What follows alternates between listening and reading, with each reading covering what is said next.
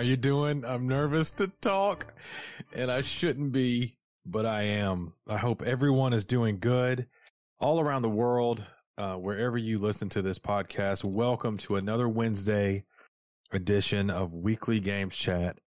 I gotta say though, if you're cool, you came on Tuesday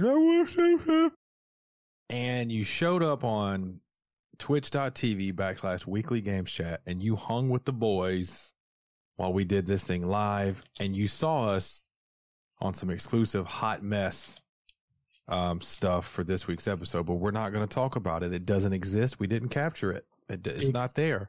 Exclusive.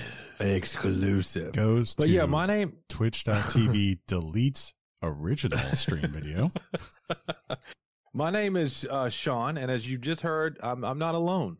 I am not alone. Um, as always, I'm joined by my good friends. This is this is so fun because we get to come together, you know, once a week and we hang out and we talk about video games. What's better than that? I would I wouldn't want to do it with anyone else. And let me uh, welcome John and Chris to the show. John, how you doing, sir? It's good to see you. Can you hear me? Huh? Can you hear me? Hello. Yes, can, hello. What's up, guys? Anybody out there? How's everybody doing? Y'all looking wonderful in your pastel backgrounds. It's wonderful. Just very masculine, which is, you know, that's what it's all about. Let me ask you this. Mm-hmm. Does anybody um Never mind. I was going to ask a question that was a totally a squirrel moment, and I shouldn't. Squirrel. I shouldn't do, do that. Do it. No. Yeah. Do it. No. Do it. We need we need to get all the intros done first. So we need to welcome Chris. Chris. No, no, no, no. no. Ask your question. He can wait. No. Caused, did you see? He caused this problem. He can wait you you see it like but if you're listening right now you don't have the visual but i had a screen that was on just now that i needed sunglasses for. I don't know why it was so bright. So my question was going to be if i could make that screen like you know how there's day mode and night mode? I wanted to know if that was a night mode option. Um but i'll i'll get i'll fix it. No worries. Um but yeah let's let's welcome john you held up a beer so i'm going to go to that right after we intro chris and let's see what he's been up to for the past five minutes. uh, well, my boom, my boom mic stand arrived. So uh, did that's it actually all, show up? Yeah, literally. I was like, I knew. I was like, UPS. If this had come through the U.S. Uh, United States Postal Service, right, mm-hmm. would have been a problem. Would have been here 11 a.m. today, and usually U.S. Uh, or UPS, sorry, uh, is usually here about 3 p.m. But of course, for whatever reason, this is the one time where the delivery by 7 p.m. came true. It actually happened. And as soon as we go live, like I, am guessing that's why we had the audio issues. Is like you know they knew they were about to be there. To like, hey, we don't want to interrupt the recording. So you're saying so, the podcast guys were like, hey, whoa, whoa, whoa, whoa, guys, check out the map. The UPS guys about to be here.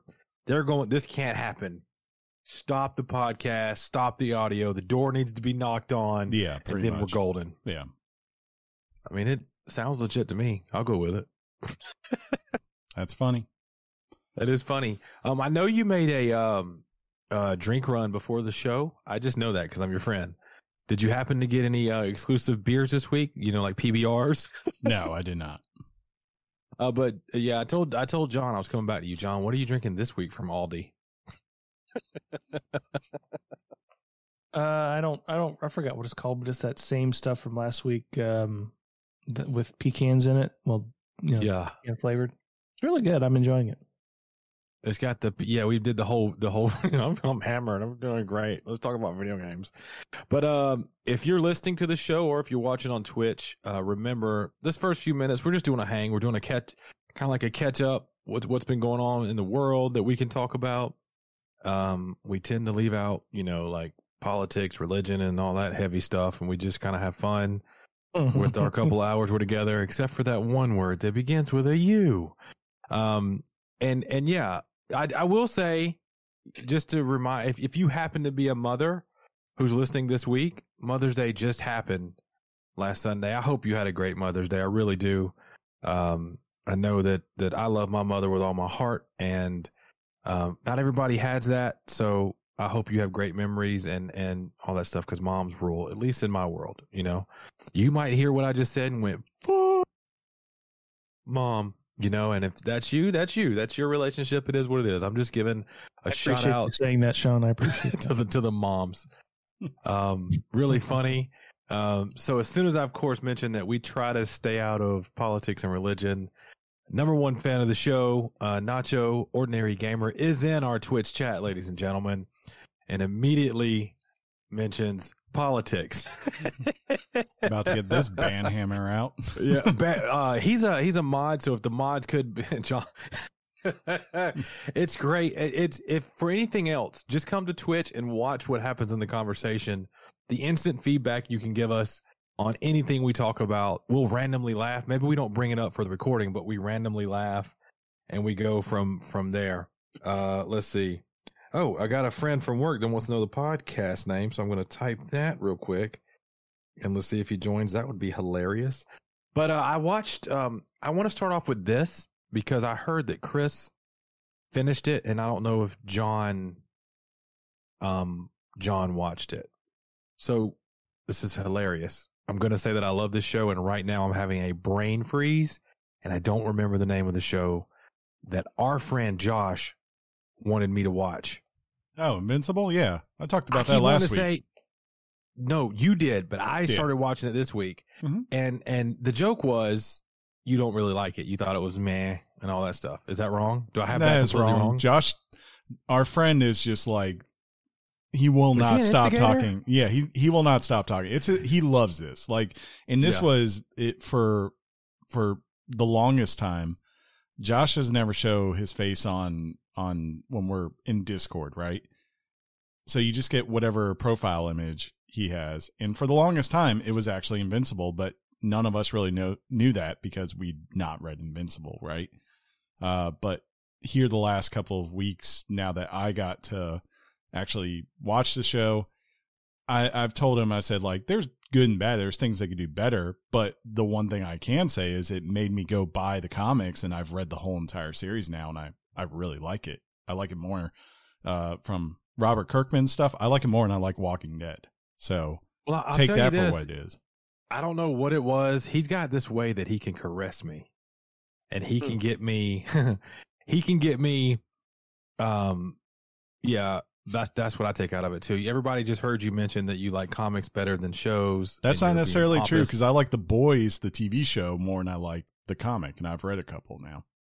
Okay, okay, so Yeah. boom, instantly fixed what I was gonna make fun of. Yeah. Uh, but Josh has a way where he just goes, you know, he tickles your ear or whatever. He goes, "Hey, you wanna, you wanna go, you wanna go grab this mount?" And I'm all of a sudden I'm playing WoW again, right? Even though that didn't happen with this recent reentry to WoW. Uh, or he'll he'll he'll say it enough or catch you on the right day, and the next thing you know, you're sitting in front of your. I was sitting right here in front of these monitors. I'm on my Amazon Prime account. I go to Prime Video. I do the search. There it is. I forgot that it was animated. It was like an, it's animated in a way that's like a a late '80s, early '90s, maybe even mid '90s cartoon. Yeah. right. Mhm. I think of like the first Teenage Mutant Ninja Turtle style kind of. And I was like, okay, I'll give this a shot.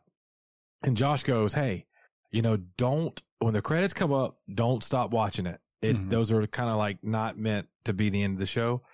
I don't know if you've watched this, John, but I'm telling you right now, I am hooked on this show. I could not believe what happened at the end of episode one on season one. And um, Josh, Josh told me, you know, it's funny because comics generally can be better or usually are better than the movies, right, Chris? Sure. He said that he preferred the way that ending happened versus the comics because of the way it just kind of flowed. Yeah. Um, and yeah, the, there's some very heavy, and I'm looking in the chat now. There's some very heavyweight like voice actors um, on this show, and one of them is J.K. Simmons. Yeah. So it's top notch. It's very. Uh, if you have children that watch it or want to watch it, I would shut that down.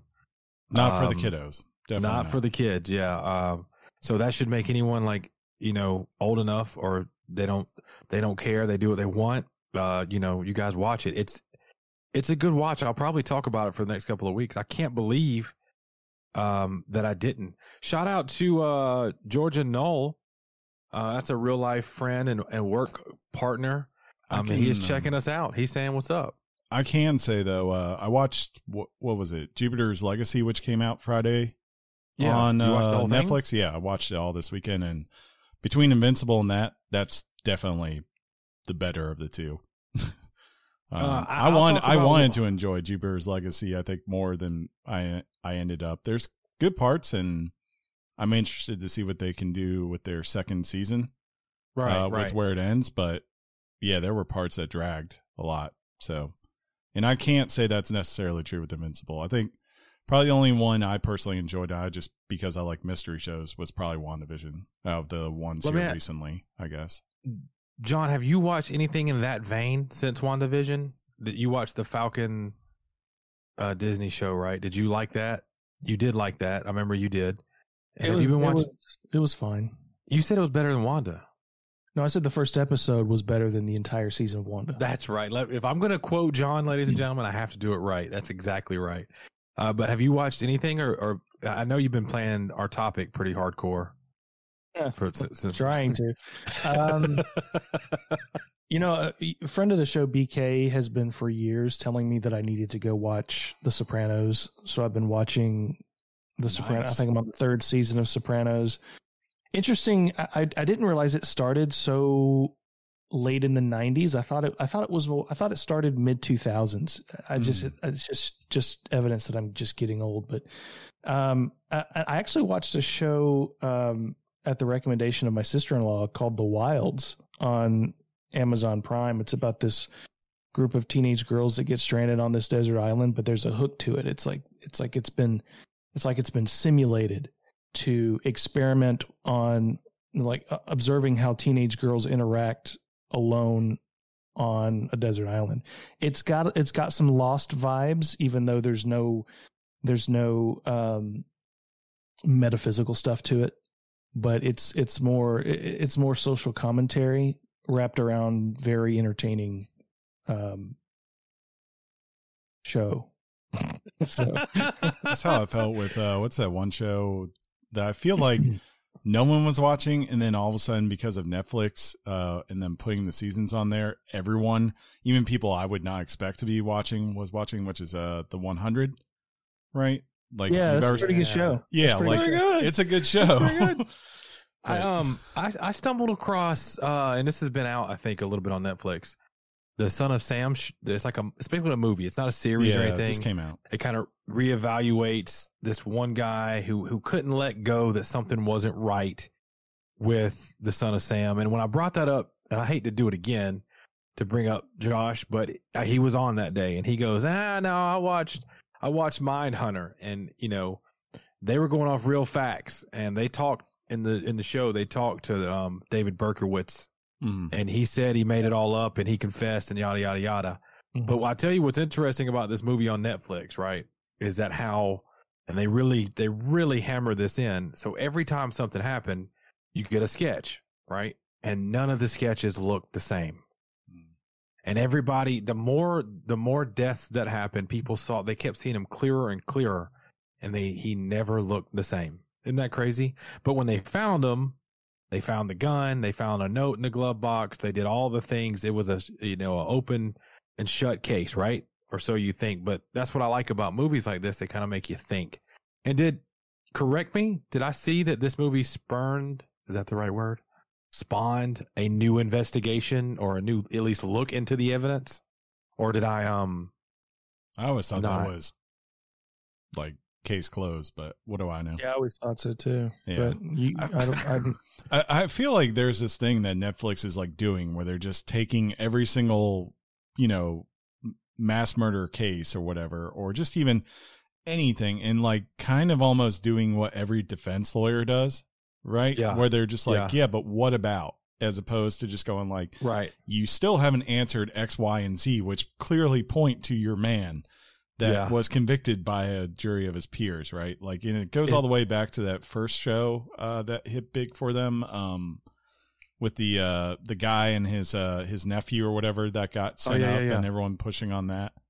How You know, to make it- a murder. And Or- yeah, yeah. I mean, like that, or even going to something like Serial originally, if you want to go to the podcast form. Second time we brought that up today, Sean. That's funny to yeah. Uh, what else is funny is um so we talk about Josh. He gets he gets these big britches that he puts on, right? He feels like he's he's like, you know, all of a sudden a moderate oh, He is a moderator. Crap. Um, but he says weekly game chat brought to you by Netflix and Amazon Prime. We know this is where we throw shade back at Josh, and if we said, you know, if you listened every week, you would see how this is kind of what we do. Funny Boom. though, I, I I haven't. Netflix as a streaming service has has been my least go to streaming service over the past few months. Yeah. because there's always a Marvel show, there's always a Star Wars show. Um, you know, I just I don't know. I, I haven't really watched much. They took away The Office, they took away Friends, they you know, all this stuff. The only time I go back to Netflix is, is is Sean for things like Son of Sam, and the fact that I know that that's now on there. I mean, I'm Yeah. gonna go. I'm gonna go. Can I Well, leave? The, can I leave now? yes. And by the way, John, if you ever need to stop paying, dude, um, What's let's not talk about what we're gonna do, but I got you. You know what I'm saying? I got you. But you did bring up Disney. Are we? Did we all watch Bad Batch? Are we all not watching yet. it? No, I'm, I'm, I'm kind of planning watch. to. I'm wanting some shows to kind of accumulate. And normally I'm the guy who does that, right? Because you you Yeah, I don't out know. quite a bit. I couldn't wait. I've watched both episodes like quick. I I mean, mean, I'm like Dave Filoni. He knows what he's doing. He, Uh, he, oh yeah, he does. I'm not like gonna out myself here, but it's just that when I get up Friday morning right now, the first thing on Disney Plus I'm watching is Big Shot starring John Stamos because, you know, basketball and uh and Mighty Ducks or whatever. That's basically what it is. Yeah, that's good, man. yeah, you know, I want I, I saw the Bad Batch there Friday and I almost clicked it, but I was like, can't say no to you, Uncle Jesse. And I just scroll over. I gotta I gotta binge my Star Wars animated shows. I just Dude, they're I agree. So, the, the- I really want to highlight the ones that Dave Filoni has his blessing on. You know, the ones that he really, they're amazing. Like that guy know he gets it. He knows what he's doing, and I'm not even saying that from a fanboy perspective. Even though I am a fanboy, they're just done really well. Yeah. um, like legit. Well, I mean, So- even if, if it, I would encourage you to go to, I think it's the third or fourth episode of The Mandalorian season two. Are we in season three or season two? Season two. and they they have these after the episode they they have these roundtable long form discussions with producers and people and things like that and there's one with Dave Filoni on it and he talks about he he he pretty much sits there and defines for you what Star Wars is all about. Hmm. and listening to him talk is poetry. This this guy gets it. Hmm He's he's this guy that's worked so closely with George Lucas. You can you can argue till the cows come home about uh, Lucas's execution of Star Wars, but Filoni understands Star Star Wars the way almost the way that Lucas understands Star Wars, and I don't understand to this day. And I know this is a whole topic I'm, you know, opening up Pandora's Pandora's box for, but I do not for the life of me understand why Filoni is not in Kathleen Kennedy's position. I just don't get it. That's, a, Money. that's, a, that's not that's not a bad point, right? and we are, you know, John and I are doing something that we we make fun of Chris for doing, you know, and this is okay now because we know the name. We drop. Right? we we know Apparently the, we this is know the other names Chris does, but he he brings out some like legit like you got to know what you're talking about names. Um, but we do, uh, you know, from time to time we'll bring up like when COVID was big, we brought up you know COVID and stuff like that. There's something going on right now that I'm not grabbing like grasping, guys, but apparently. Uh, the wife on she texts Yo, me I- wife. and she's like, um, this happened. And I'm like, okay. So who can tell me why we have, like, how did a pipeline get hacked? Like, legit. Like, how did that happen? Is Well, our pipelines digital and they are they're Yeah. hackable? I mean, you have to have a system that regulates all these things, and you know, is consistent. So like call Warren G and get the regulators out there, bro. you're talking about a system that goes X number of miles across the United States, where either you would have to have thousands upon thousands of employees, or you have a system that regulates it. And when you have that, it can be hacked. They say that's the well, future. here's what I, what I don't like to see happening, but it's going to happen inevitable, inevitable, blah blah blah, in some states, in some cities, and things of that nature. People are going to start reading into it, or read an article that says, "Go get gas now; it's going to run out." And I'm and, like, and and it and because they say it, it all of I remember sitting at work. I forget how many years ago, and something like this happened. um, where, and this was probably 50, maybe um, 15 years ago. Uh, maybe you guys know what I'm talking about, but some a gas shortage happened. I, will forget why. And I remember people at work were like, "You got to go now. There's lines around the building." And I remember I got gas because I'm like, "Well, if everybody's gonna panic, kind of like the toilet paper thing that happened with COVID, right?" Um, all of a sudden, I'm driving home after work that day, and I got gas. I'm like, "Okay, at least I have gas."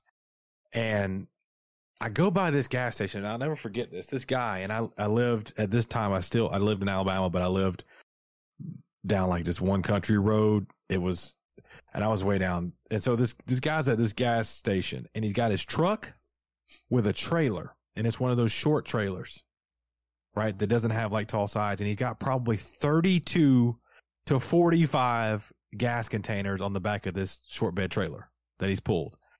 And I remember watching him and uh, I think I stopped to get like a drink or something, and he was filling each one of them up after he filled up his truck, and I'm like, oh my, do we really? What?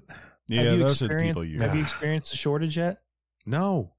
It's Um, I I went, you to, got- I, I went to the Shell station. Chris, you know where this is. It's on Macon Road across from the library. Yeah. Sean, you know where it is too. I'm sorry. you live here. Fine. I'm just, you know, and there were signs everywhere. I mean, I wasn't there to get gas. Um, I was there to, you know, buy a substance, but it was no gas everywhere. And I asked the guy because I'm stupid. I ask stupid questions. I'm like, so, so I'm not here for gas, but you're literally saying, I mean, there's signs everywhere. How literal can you be?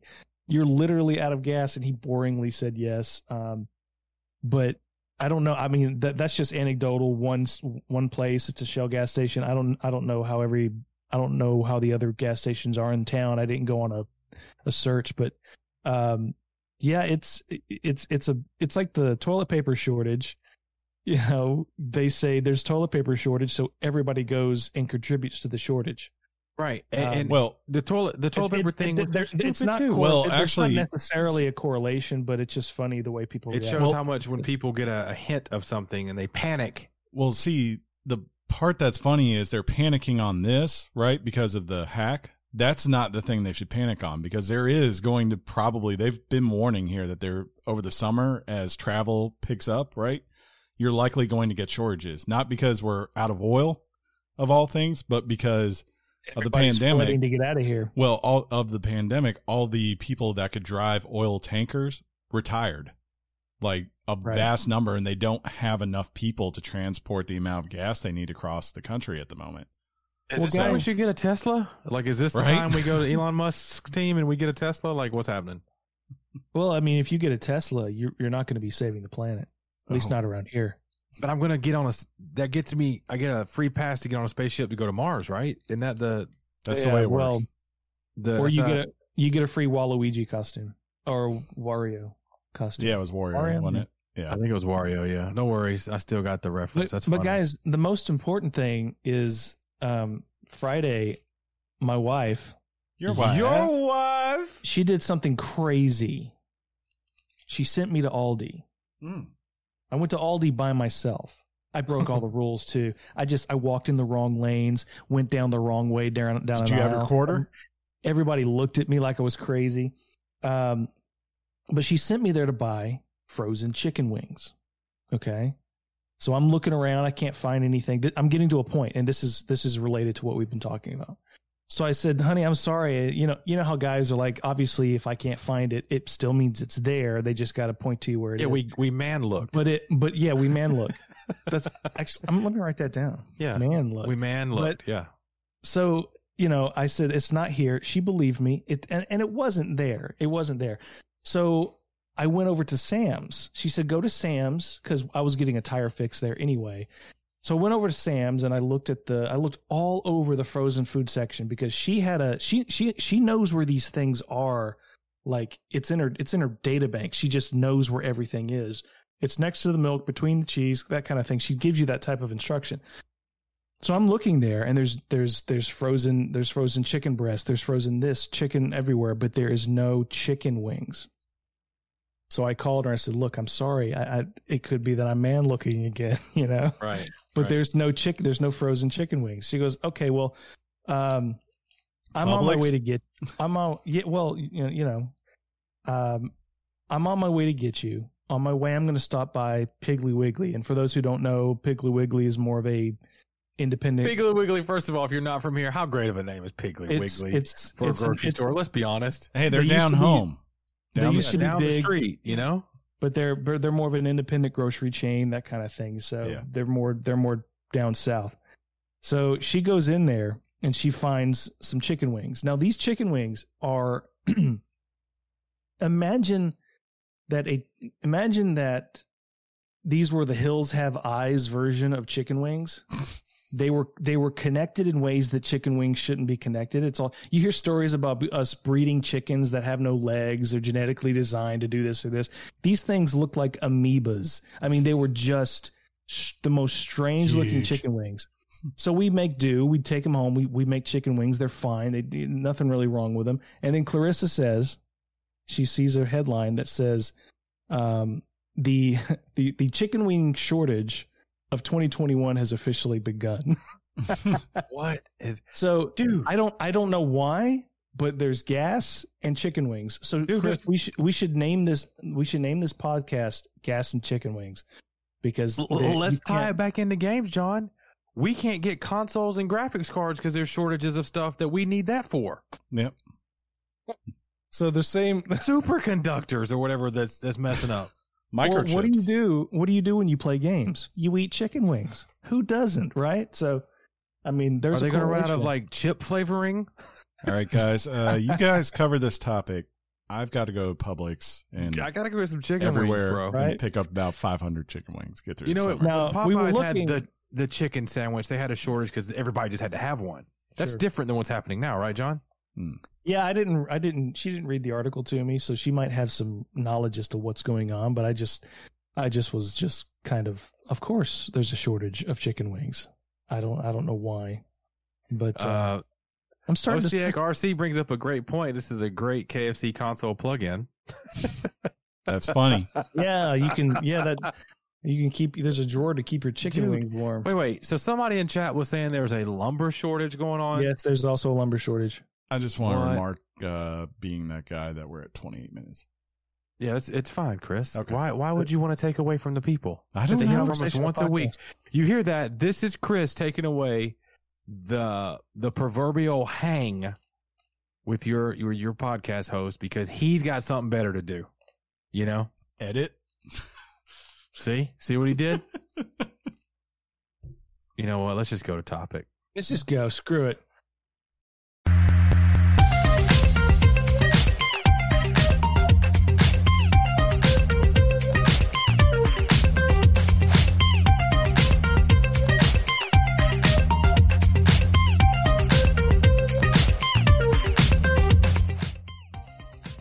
Right, ladies and gentlemen, if you've made it this far or if you skipped all the way to this point, you have arrived at the topic time destination. So uh, thank you so much. And what I always do at this point is just remind you that you did in fact make it to topic time. Uh, Chris, make sure you change the banner and um, Twitch to show topic time because we're no longer in the intro. Um, just putting that out there for you. You know, I know you're getting ready to cover this topic. You got a lot on your mind. I just got to be the guy, you know, that that makes sure we're good on all the fronts. But yeah, I bring up Chris because what he's going to do now is he is going to so eloquently, right, and that deep, sexy voice he's got, he's going to let the people, and that's you, know what this week's topic is. Chris, do your thing. The topic is Return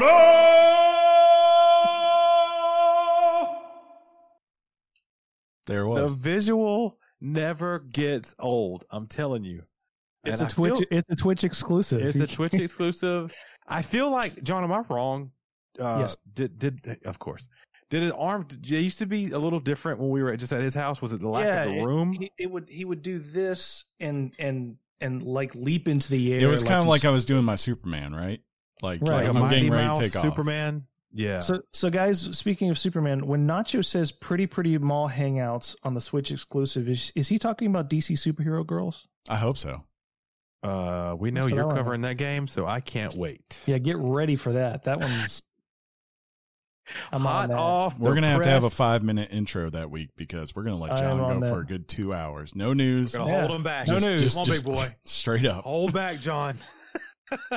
I'll be I'll be I'll be in the news as that guy that that weird guy that, pre- Whoa.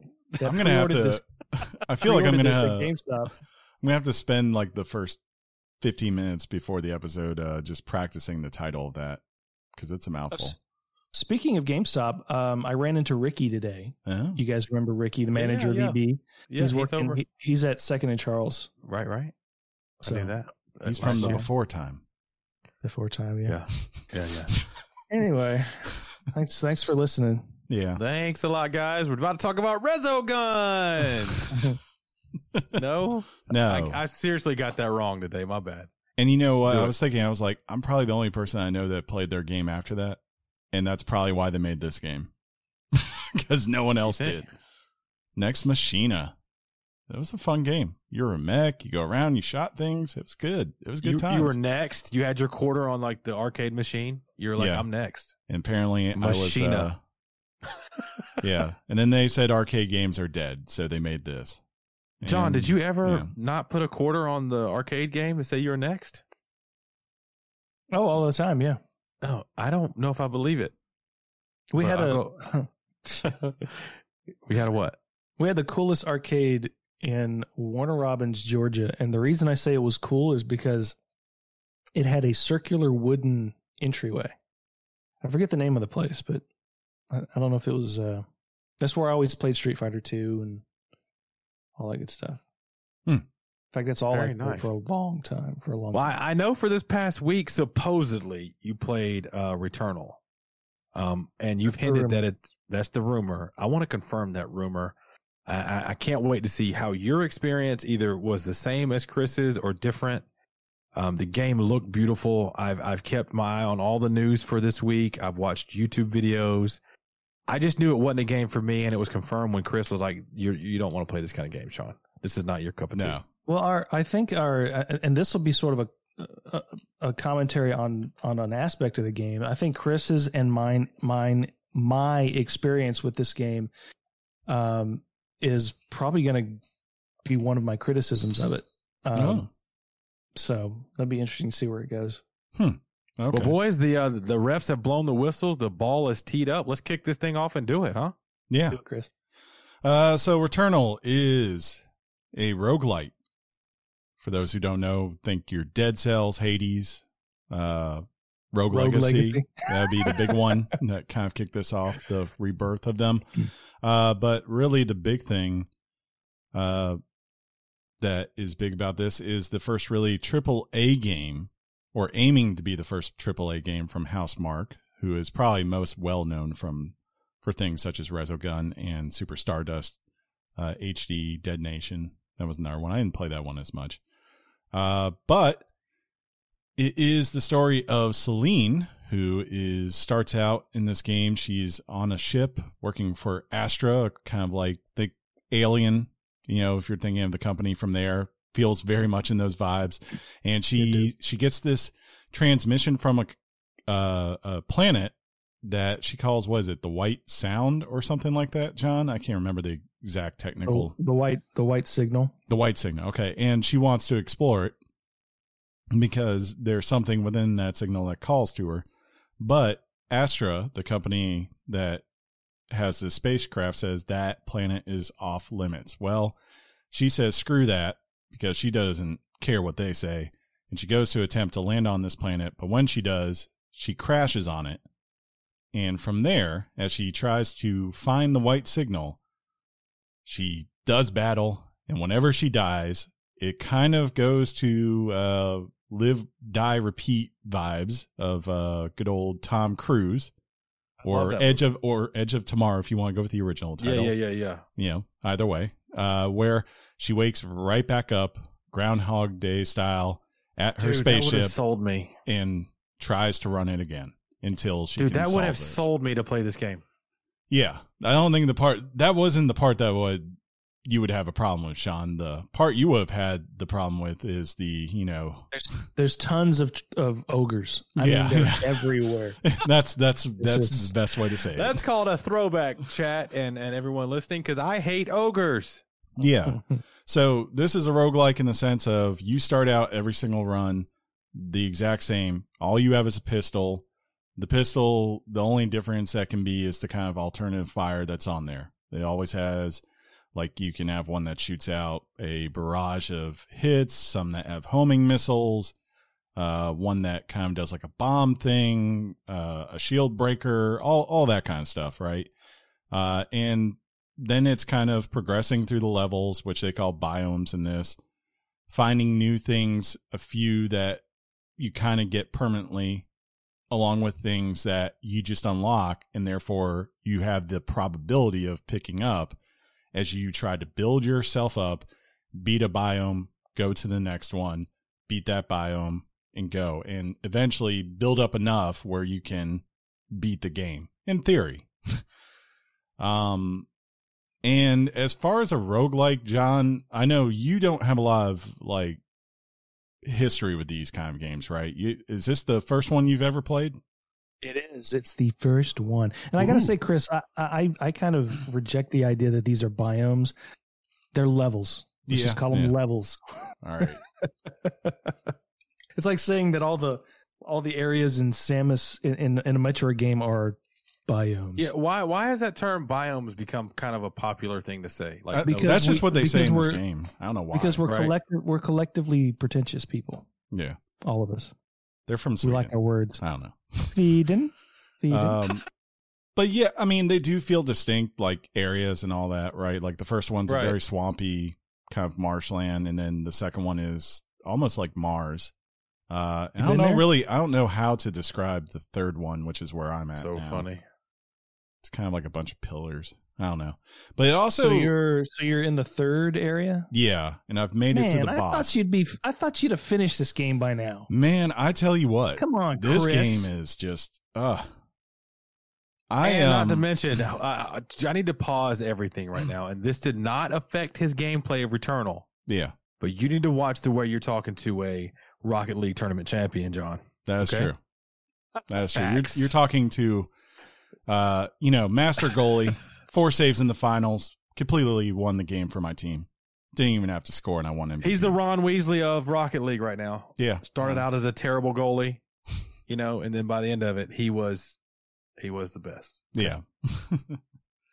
uh, but So, any, I mean, I- I gotta I gotta jump in on and and say, and Chris, I don't know if you agree with this or not, um, but from a from a technology perspective, Returnal is, I feel like almost that Bioshock moment where you're going, this is next gen.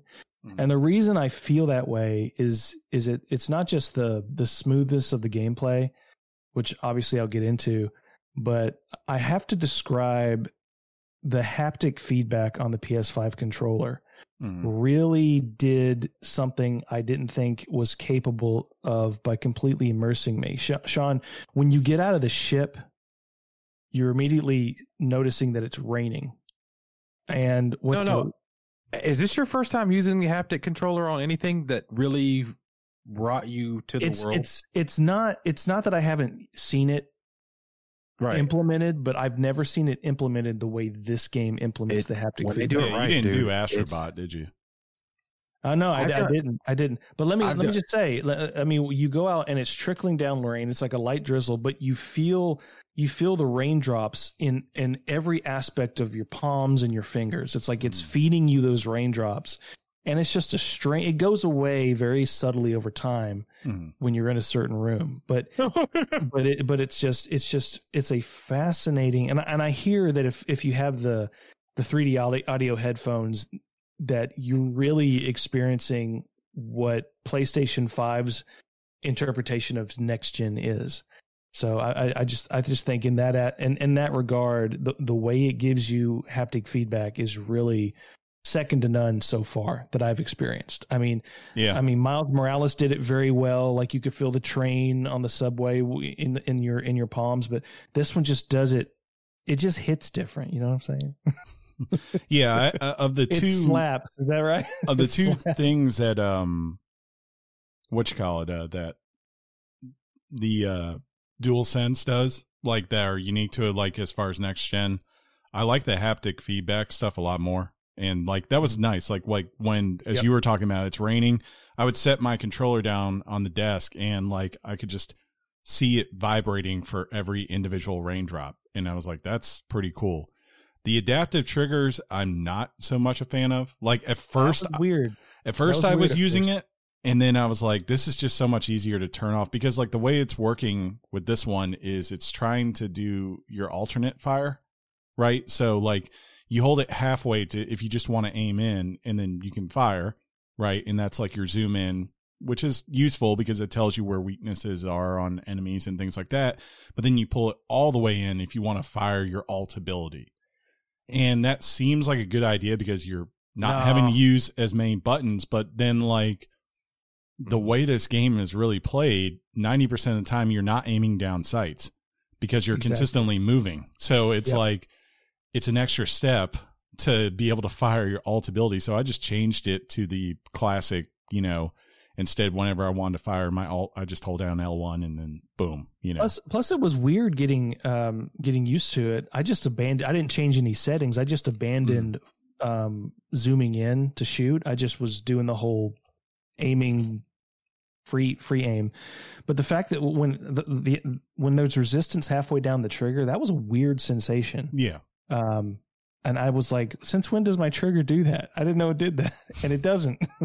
but that's what the you know that's what the haptic feedback's for. Yeah. So the so the controller the controller is really useful. I you know to be honest, I don't know if I would. Um, I don't know if I'd trade the haptic feedback. I might um, if it just meant getting a controller that lasts ten hours on a charge. But Oh my god! I, I just I just have play to. with the wire.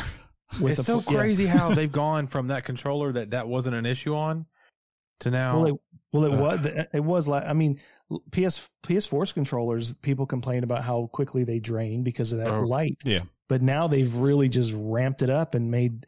And this thing makes coffee now, but it's just like it it it, it just drains the battery. Like uh, so, like Chris, you said. I mean, I just keep it plugged into my central console on the couch It's most of the time. it's one of those things I always just notice whenever I go play either an Xbox or Nintendo game because I can charge that the night before I get the game, right? And then I don't have to worry about it for a week.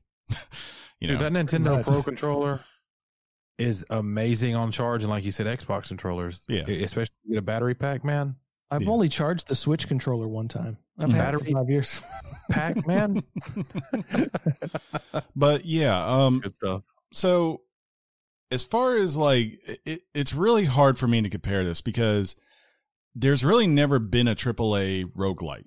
That it, it's been these things where it's small teams who are really passionate that do really good gameplay, right? But they don't have huge budgets, right? So it's it's the folks uh, over at Supergiant doing Hades where it's like, hey, we get by because we have artists here that can draw this and make it look pretty, but it's not like you know, we're not over here making God of War. you know, we're not spending five hundred million dollars to make uh to make uh, you know the characters look that dang good. It's just really good art style.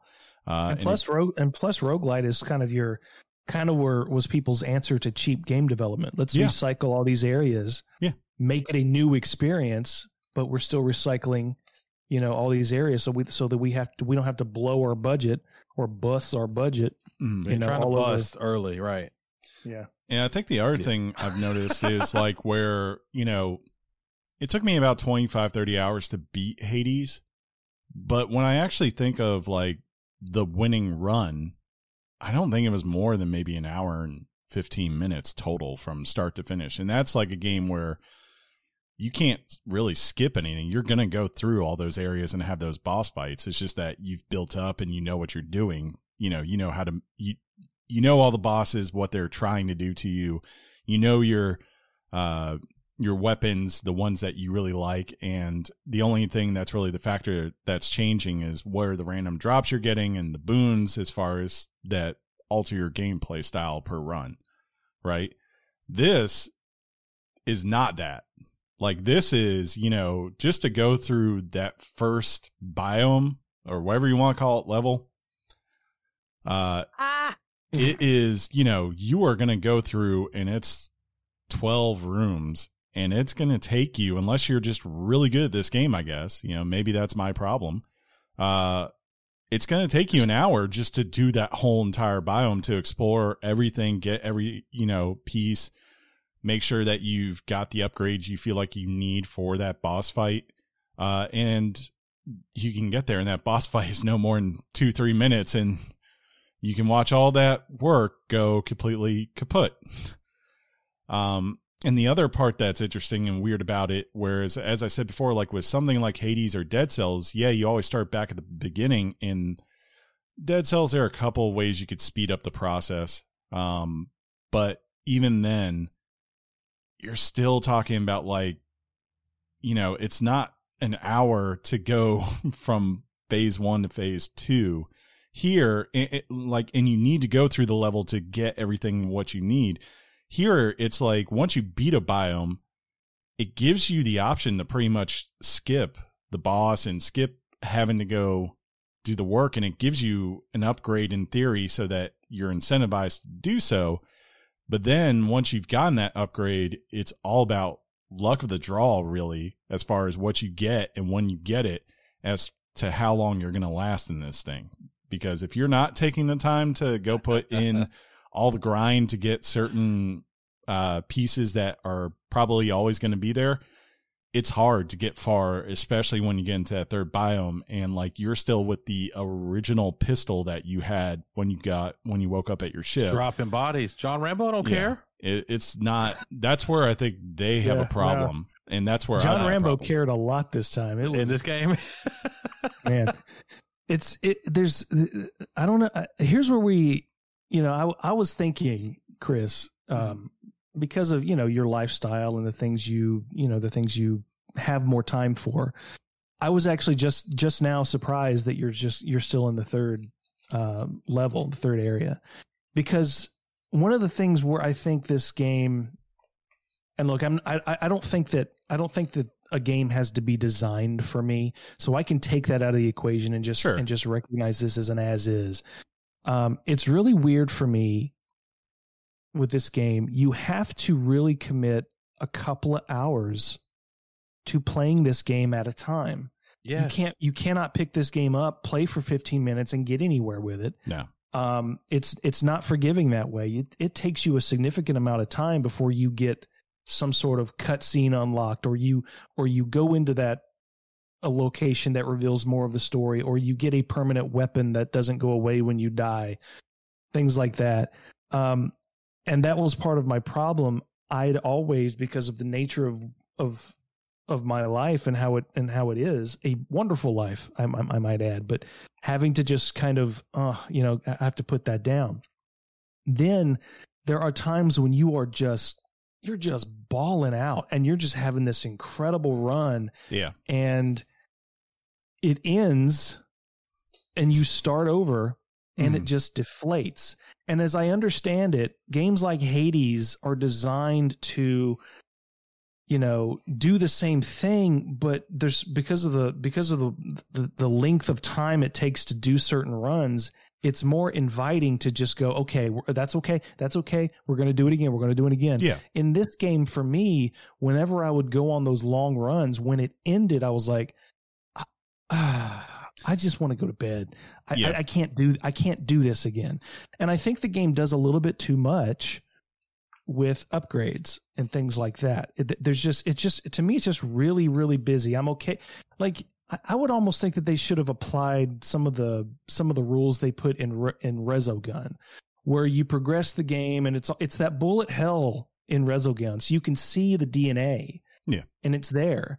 But you know, just you progress a little bit, you get a better weapon. You progress a little bit, that weapon gets stronger, and make that experience more linear without you having to c- decide all the time which upgrade you're going to do here. You're going to go into this room and and and decide what what you need for this or this because you're always picking and choosing. I found, for example, those parasites. I, I don't use them. I just think that most of the time the juice is not worth the scree- uh, the squeeze. Sean, there's these parasites that you get in the game where it gives you a buff but takes away a buff. or, do, or grants you something but takes away something. Yeah, some of them are harsher than others, for sure. Yeah. a- And in order to, I don't know, I'm just not good enough yet to where when I'm progressing through, even through the first level, um, you find these life capsules. They're in green, they're easy to see. And you have to pick up three of them for your life meter to, or your, what, what do they call it? Your, um, what do they call it? Your resistancy, some sort of Yeah, something like that. integrity integrity they call it your integrity before your life meter can expand but in order for it to expand you can't take any damage No, you when have to you're be collecting perfect. these three items you have and you have to consistently so i'm simply on occasion i'll expand my life meter but most of the time i'm just picking up new new green uh, integrity modules just to keep my to keep myself alive Yeah. so by the time i get to that second biome these enemies are more brutal now granted it gives you that that that beef with the weapon which is welcome but i don't have any of the other buffs that i need to really survive No. effectively in the second in the second level so it's just all these things that you have to do you you almost have to go through the entire first level to be prepared to go into the second one Hmm. so it's I, I don't I never felt encouraged to just jump to the second level. Um, thank God once you beat a boss, the boss is dead and permanently dead. I mean that's that's that to me that's the saving grace. But Well, it uh, almost- chat it- told you it to almost- just uh, get good, John. Yeah, I've heard He's- that before. He's- Um, a lot of it though is it, it's fair because it's like you're right. Like the only way you can do it is to basically not pick up health the whole entire run, right? Hope that when you get to the end of the level, you're alive, and then go back through the level, through all these rooms, collecting every little green piece so you can first replenish your health and then hope whatever else you have increases your health pool. And then you have to go to like an item shop. There's like one in every biome that I've found so far. And there's usually like one thing that will increase your health by 25% of whatever it is at that point. And that's easily the way you do it. So you end up finding, or at least I have so far, I have found myself pretty much always running to do the same thing if I really want to make a serious run, which is go through all these levels no matter what, get through them, go back, get my health, then go to the store and get all the currency that I've gotten from killing things to upgrade my health and then hope there is one item in the game which is always useful to buy, which is an astronaut figurine, because it's the only thing that I've found so far that will give you a second chance if you die. So Right. I'm never looking at what all these other upgrades are that I could be getting. And as I said, like, you know, you also just feel like whatever grinding you did for weapons in a biome is useless once you unlock the next one because as soon as you get there, it raises your weapon proficiency usually by like four or five levels. So, Yeah. you know, it's like Yeah. there's no point to be so attached to this one gun I got in the first biome that is only level two, but is the type of gun I, I got or, or I like using versus me going to the third one. Now there's a level 10 weapon that ha- is a shotgun, which, you know, I don't mind the shotgun. Shotgun's all right, but it's nowhere near as good as this one I've got here. I would rather, like, they need some balance in the sense of, like, for those who played Hades, Hades, like, yeah, you die a lot early on, but you're consistently building up currency because at first you're working just to be like, hey, let me go out here, take this currency, which carries over every single round, and I can use that to buy other weapons, right? So now I can see what it's like if I use a spear or the bow and arrow or, you know, the shield later on, right? Uh, and then on top of that, you're building up buffs for yourself that are going to be beneficial, right? Long term. Here, the only thing that really carries over uh, outside of a couple of upgrades that you get that kind of more so open the world and one that helps with combat for sure, which is really cool. I gotta say that sword is awesome. Um, is uh is ether, and the only thing I found that is useful for ether is that it opens up the random artifacts, which do not fall that much during a run. Um, you know, it opens up additional ones guaranteed every time whenever you get enough to trade in. So it's a lot of farming for to unlock those artifacts, and then once you get them in the game, you're not really unless like in the later levels, maybe it's just they start rolling them out more. But man, that's a lot of you know work so to speak, So- before before you could maybe get those benefits. And that's that's what I'm having the trouble is is no matter if you're talking like Hades or even going to Dead Cells, Dead Cells, you don't have a set of weapons, but you consistently are finding different types of weapons, right? And then you get a random roll at the beginning of what you start with. And then Right. it progresses from there. Like they need something like that in this game instead of it always just being here's a pistol and no upgrades whatsoever for your first two biomes as you're going through. Like they need So- some sort of balance. So, what would you say about this game regarding, you know, roguelites have always been small scale. Yeah. You know, so this is this this is sort of the first attempt, or you know, the first high profile attempt Mhm. to bring this into the AAA space. Is it a miss? Is it a good first step, or is it or is it a resounding success? What do you think? Uh, I think it's a good swing try, and I think if they do some patches, right? Like because they've done patches every. oh no day. no those are stability patches, right? Like those. But kind we of all issues. love a good patch, boys. We full do, patches. we do. Unless We you have to roll them Right. back after you uh, put them out because they completely delete your progress or something like that. I just like to grab them and pull them and run my Oh. hand. Oh, Oh. okay. Oh. Yeah, that's what we're talking about, Sean. That's but um like you know if they can do some patches where it's like like i said maybe at the very beginning when you spawn your ship there's three chests right? And maybe one of them two of them are weapons with different alts on them and the other is maybe an artifact right? Or maybe one time it's two artifacts i don't know. It might it might it might sound like we're saying make the game easier. Mhm. but but that's not i mean maybe that's what you're saying but i mean to me it's like make the game more enticing to repeat. balance it. Yes. That's the give pr- me give me the incentive to once i die to go dude that was amazing. I want to jump in this again. But once i once i once i finish a run and i die and i go i can't i i, I got to put this down. Yeah. I mean, I, I, I've it, it it has it has kept me from playing it on a consistent basis because I'm sitting, uh, you know, after a day of work, I'm going, do I feel like doing a two hour run where You- I'm gonna have to commit, I have to commit to it? You know, it's just like I, I I need to say that aside from that aspect, the combat is Oh, yes. amazing. i agree The controls are amazing. They are spot on, one to one. The shooting, all these things, the environment, the way Selene moves. I mean, I've I, I kind of hinted last week that this is how, at least from a gameplay perspective, You this is wanted- how I want Metroid to be. Mhm. I mean, I said that I said that back when, you know, we talked about Recore. You guys remember that game? It, there's Love that game. Yeah. the way that game the way that game plays is very similar to how this one plays. Mhm. So the gameplay gameplay wise, atmosphere wise, even story, I care about the story. It's just like, when am I going to get to the next chapter?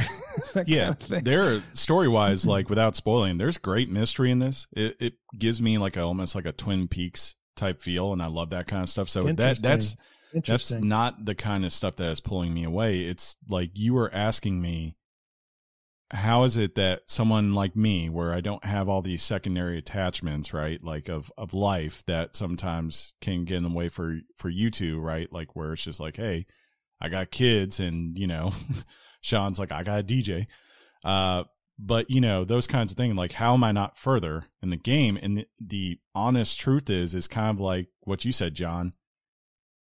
You go do i have two hours where once i get done with that first two hour run and it ends in going like once again i died because for the 50th time i can't get something better than this stupid pistol which is just the worst weapon in the game uh it, gets, you know it gets better. When It you does. get that pistol up to a level seven, sure the thing's pretty beastly. like Um, and if so you I get the don't- one where it's like the burst fire uh Mhm. once you unlock that that's good but like but i'm saying like when you go through that and you're like i didn't really that was just me surviving as long as i could and it finally fell apart Yeah. i go okay do i want to how do i want to do this next one do i just want to try to run to the third biome and see what's there and pray i can get far or do i want to spend the next two hours again building up and i go it's nine o'clock i could play rocket league and that's what I go do. You know, that's kind of where I've been at times with this game. It's not that I don't enjoy it or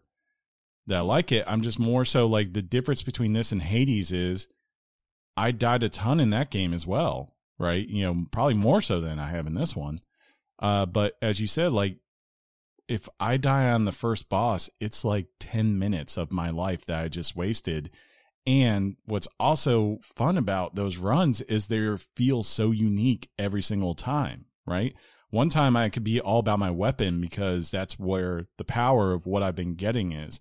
Other times it might be really just me dashing around the room because I have all these boons that say, hey, whenever you dash, you're going to spit out lightning bolts that do X amount of damage, right? So, like, I'm consistently adjusting how the run goes, even though I'm using the same weapon throughout it. That's what I enjoyed about this. I, I haven't felt that way here. Here, it's more about did this drop? Okay, good. Okay, I can work with this. And when that happens, it's it's great. It's magical. And I really will then commit, you know, to putting in the time and the hours and the work it takes to at least give myself a fighting shot. Otherwise, I'm just like, let's just see how far we get because there might be an yeah.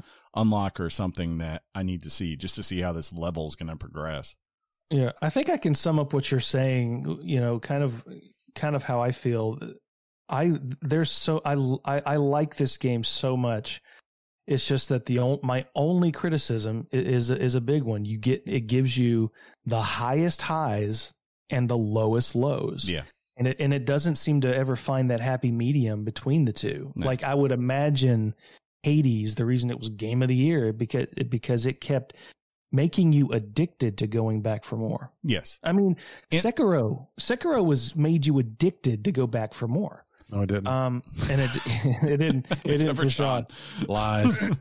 no, even but, even um, from them, like I feel Sean, we had this experience doing Resogun together. Like we died a lot in that game. But it was fantastic. Yeah. we immediately fired it back up. Every single time. I got a question for y'all. So I, I, when I read, I read leading up to the release of the game, the part about you better be ready to sit in for some long sessions. And my first thought was, can you not just hit the start button and get up? You can. You can pause the game. Um, you can pause the game. You can put it into the uh, what you call it, suspended state, and it yeah. unless something happens you'll be fine. But there's never a save point, so you gotta be prepared well, for that. But, but, I'm saying, can't you just do the quick resume feature, go play something else, or does it totally wipe everything out? No, if you were to, because one PlayStation doesn't have quick resume. Are you sure? Mine yeah. loads pretty quick on a resume. No, well, but no, you can't. The most you can do is just you know, hit the home button, say, hey, put the PlayStation in rest, and then when you wake it back up, you'll be right there. But yeah, if you want to, if all of a sudden someone says, hey, you want to come play Warzone with me, then you better finish out that run or be prepared to give it up. Um, and you know, it's also painful the other way because, uh, very first night when I got to the first boss, or the second time I was going back to the first boss, I was building up and doing all these things and then I fast traveled and the game crashed and I just had an hour of my my life basically wiped away right there. You know, because I can't get that save back. That's what I love about Twitch is we get live feedback on um basically what we're talking about, right? And a lot of times the topic time. Uh first off, I think we got a new viewer, Psycho Retros 2. Um, Psycho says, I think that Returnal is a game that will have a huge resurgence once we get huge. to Black Friday when it drops to 45 or 50 bucks. I've noticed that a lot of people aren't willing to spend full price on a game, including myself, and just hold that sum back until something more substantial comes along. Coming back to this at a sale price, for example, this isn't, uh, this at $70 isn't worth it for me, but I'm totally spending that money on Ratchet in just a few weeks, which John probably is going to spend 70 bucks on that too. Well, that dude that used to work in Ben's studio would tell you to pay, uh, explicitive price. for your yeah. games. Yeah. But you know, that uh, that is the interesting thing. Like most of these, they're usually 20, 30 bucks, right? And yeah, I, I don't know if this is a I almost wonder if like the way these runs are designed is because of the fact that it's a seventy dollar game, right? I, I don't know. Um, I mean, I think I think the game's worth seventy dollars. I do. Mm-hmm. Um, but yeah, I just think you know it's interesting. I mean, how would you would you call this a Souls like game difficulty? At time at times it feels that way. Now look at think about this for a second. There have been two exclusive PS5 games. Mm. And, you know, you can say Godfall, but that was available on the Epic Game Store and PC, all this stuff.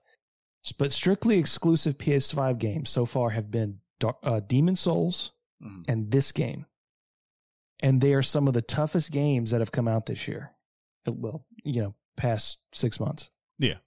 Very punishing games. And it's just, I just, I, I- think that it's interesting that the things that, that PlayStation has put solely on this console have been such punishing experiences. They know Um, who's going to be part of that 7.8 uh, original million that come in on these. Yeah. Yeah, and I guess you know Housemarque is um, is under a lot of pressure to make some money on this game, I suppose. Yeah. But um, I don't know. I, I, I you know, I, I think I think a seventy dollar price tag is worth it because the content's there, Mhm. the quality's there. Right. Um, but I can understand why people do not want to, particularly if they look into this game and they see footage of this game, they read reviews of this game, they can go, yeah, I don't really want to get into this without it being at a lower price point because it's one, how many people have really been exposed to um, roguelite experiences and now you're going to pay 70 bucks for something you're not sure you even like. That's Um, fair. That's where. That's Uh, honestly where I was. I, um, I, I really, from the visual standpoint, I knew this game was going to look beautiful on the PS5. You know, the haptic controller, uh, 4K television. I was like, man, this is going to be, this is going to be nice. And then as I kept reading more and more, I was like, wait, it's a roguelite? What? What? Oh man, and you gotta wait. You gotta play two hours at a what?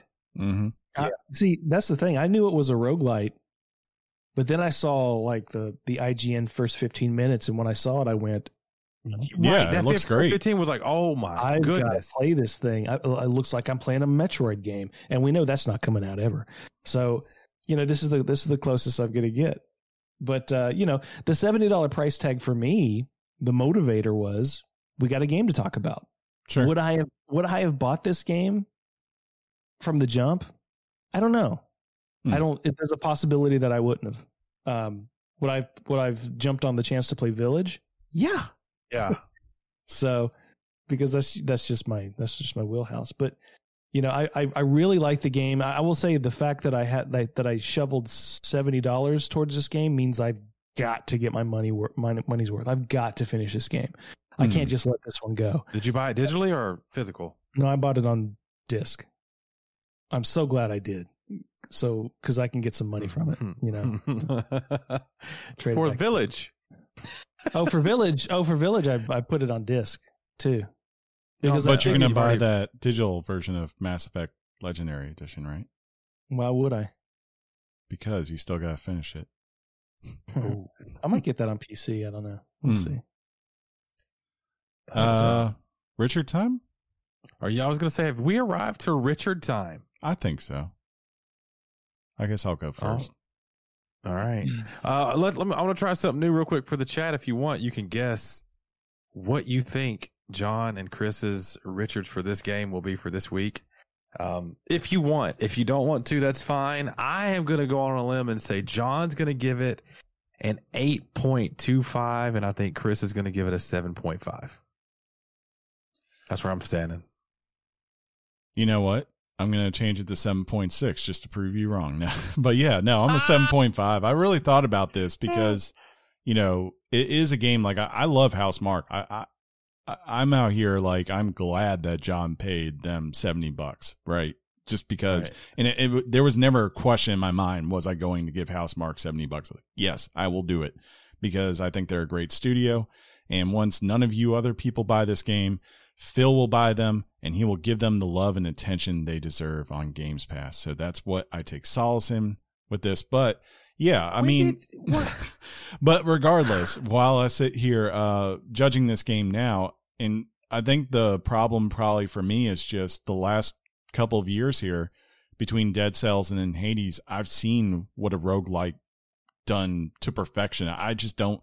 I mean, Hades deserved every praise it got. It wasn't my game of the year. I think Last of Us Part Two is there, but you know, um, but it's up there, and I don't know if uh, that's ever gonna be beat in this genre. So unfortunately, now I have to judge every roguelike against it to some degree, right? To say, well, does it do as well as Hades did it?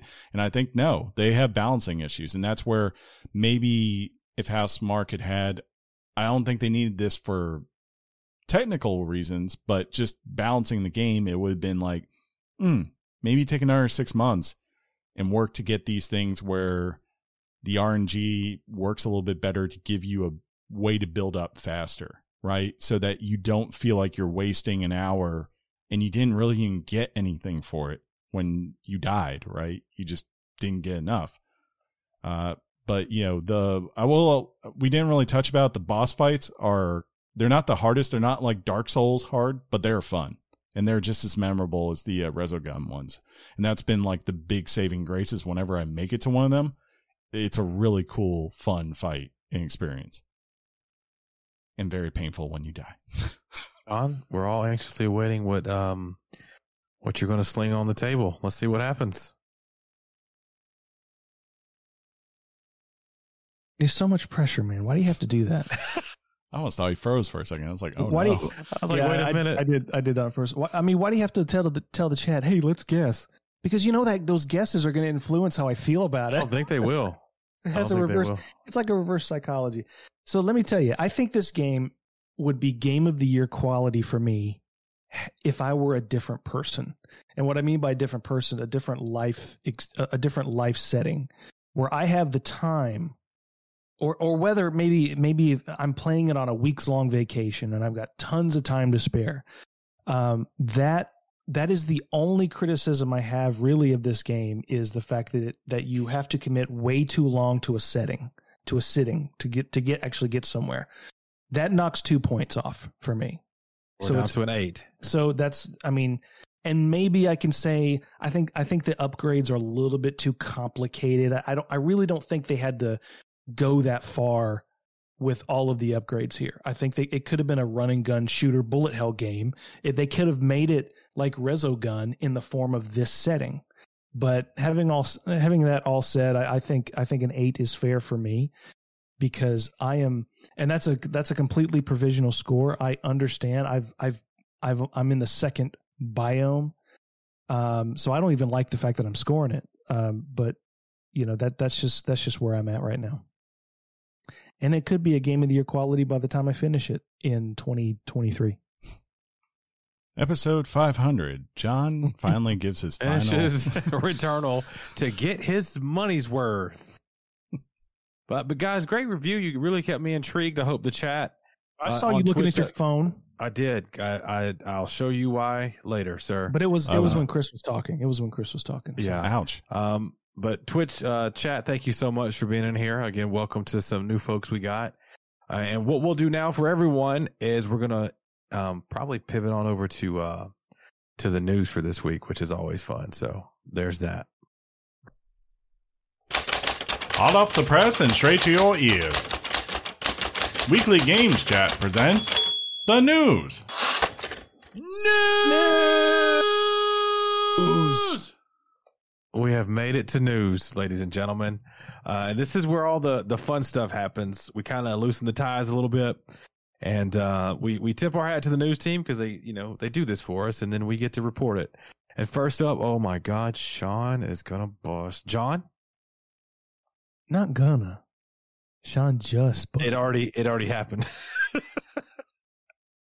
The PlayStation VR 2, PSVR 2, is obviously in the works. However, we now know that the device will be running in a with a 4K display, eye tracking, haptic feedback, and more. If a report is to be believed, word comes by way of quote reliable sources. Uh, the report is suggesting that the headset should feature a 4000 by 2040 pixel display. This edition would widely improve over the previous iteration as well as the Oculus Quest 2. The haptic feedback is particularly interesting because it would implement a motor in the headset uh, and would complement the controllers. The device will also connect to the PlayStation 5 via a single USB C cable. It's important to note that this report has not been vetted, so there could be inaccuracies. But uh, Sean, I want you to picture Resident Evil Village. oh, I I have hiding in the corner with haptic feedback like this. You would be just Dude. you would you would need to wear a diaper playing Resident Evil. as 7. in, um, a host of a weekly podcast, uh, I believe his name was Sean, has passed away due to scare tactics provided by Resident Evil video games. He was There playing was- VR. There was soilage. I gotta tell you, um, if I have anything negative to say about Oculus versus PSVR, this is it. Um, and and it's one of those things where I didn't know the trade off was going to be this. The fact that everything's built into the headset, what do you think that translated to? I never thought about it. Weight, and it makes it very heavy on your head, and it makes playing sessions. They're going to be jokes from you guys, and maybe even in chat. No, I'm I'm worried, John. If your if your noggin can't take the weight, then Right. I know my neck's gonna snap. Uh, so the joke is I have a massive dome. You know, I wear big hats. Uh, so I should have one of the strongest necks on not only the podcast, but maybe on Twitch and in general, right? Um, but it the Oculus Quest hurts, and if they put a motor that is going to be like the equivalent of the weight they added to the PlayStation controller, um, I don't. That's going to be. I don't know. I'm going to start doing like neck workouts. Probably shouldn't do this one, huh, John?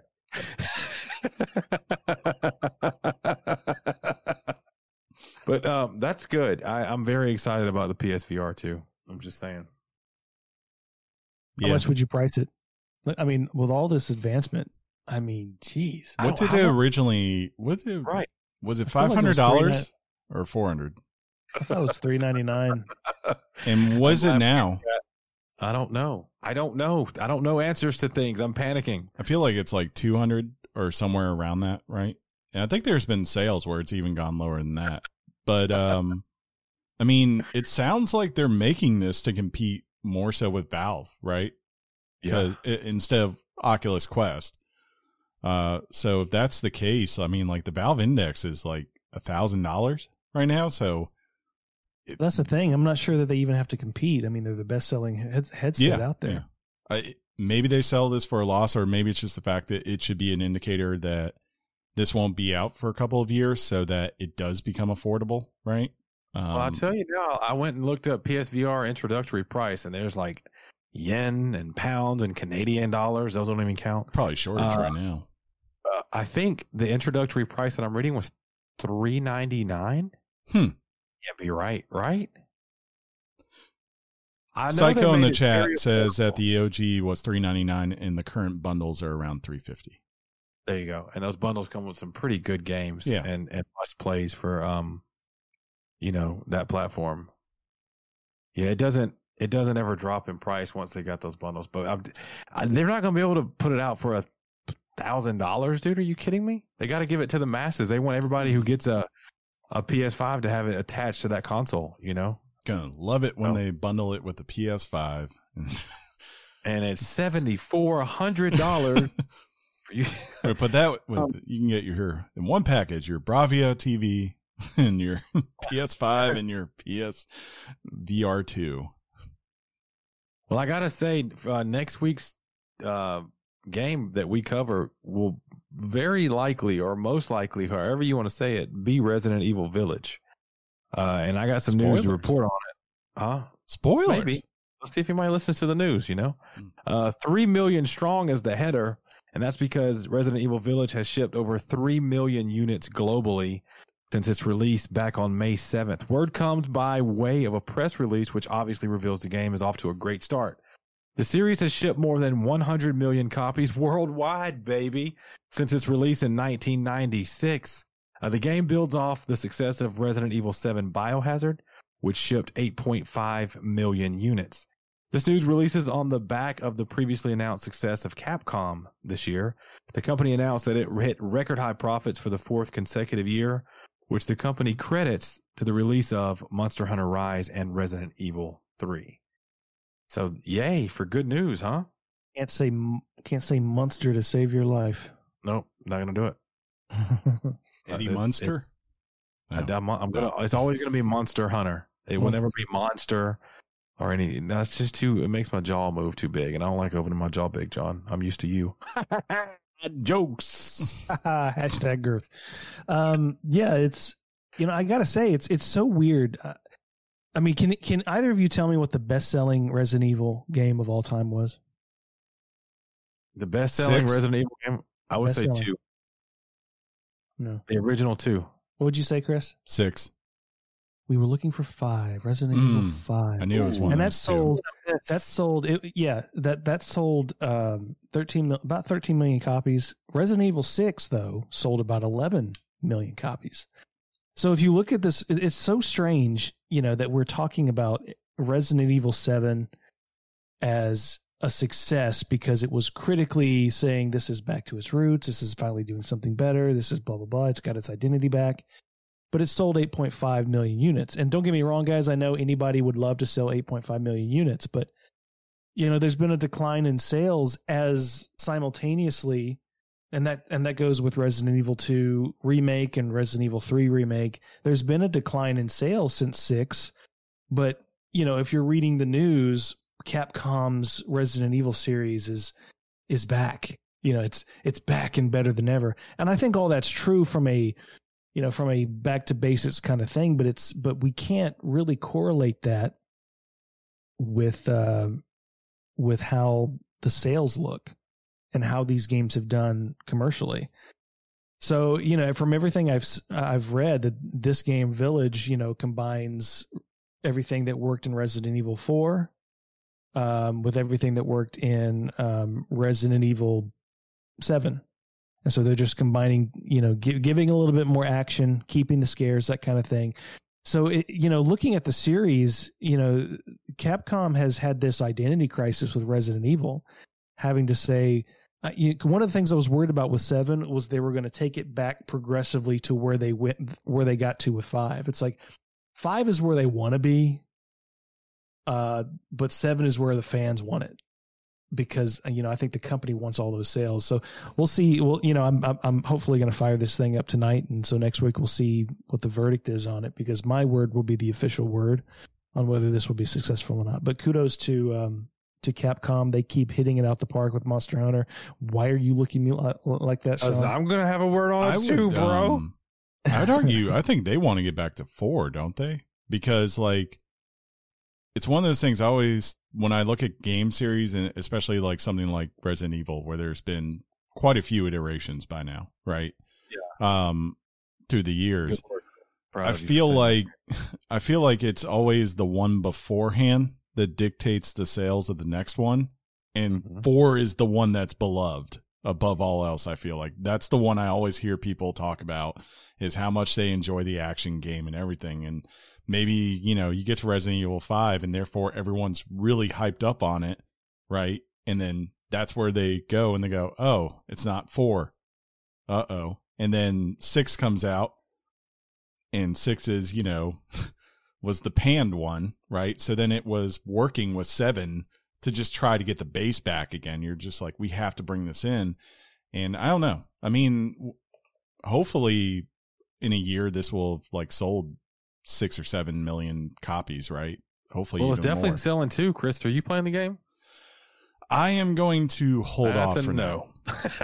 I thought about running out, and then like once I started reading more about what this one is, I was like, you know what? I'll wait. I'll wait. I'm good. the f- No, I, it's it's interesting. I I was re- the more I read about it, the more I was like, I hope I like this one. Mhm. You know, because you know it's because Resident Evil Four. Yeah, that I mean that is the that is the fan favorite. That's the critical darling. But if not for Resident Evil Four, you wouldn't have got those S shows that are Resident Evil Five and Six. I mean, I, Sure. I won't say five. Five is good.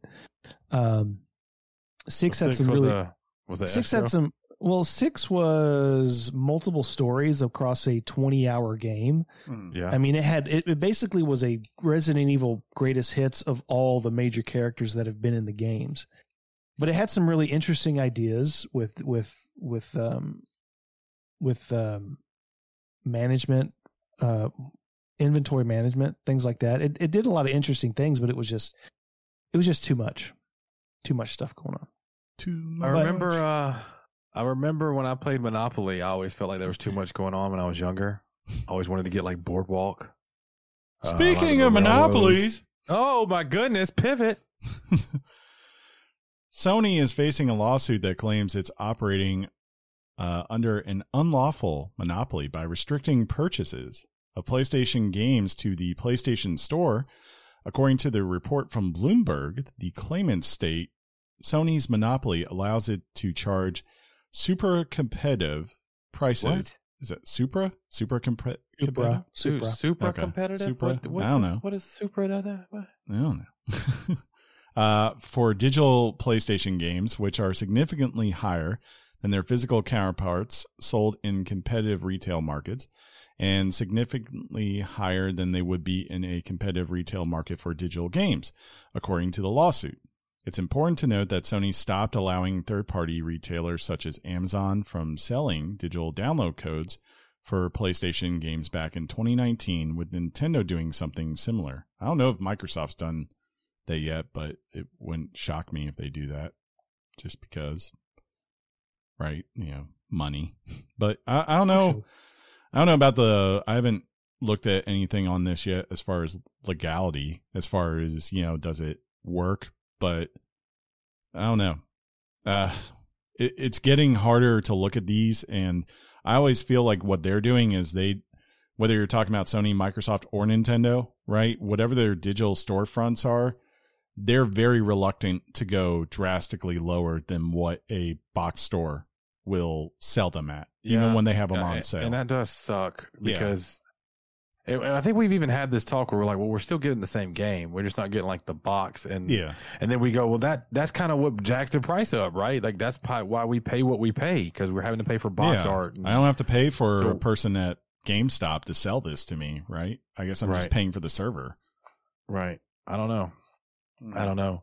But earlier, guys, we talked about a shortage and it's going to continue. And let me explain to you what I mean by that. PS5 supplies will continue to be limited into 2022, according to the company. That is no bueno. No. According to Bloomberg, once again, Sony has communicated with a group of analysts about the supply constraint issues affecting PlayStation 5 and their supplies going into 2022. Quote, I don't think demand is calming down this year.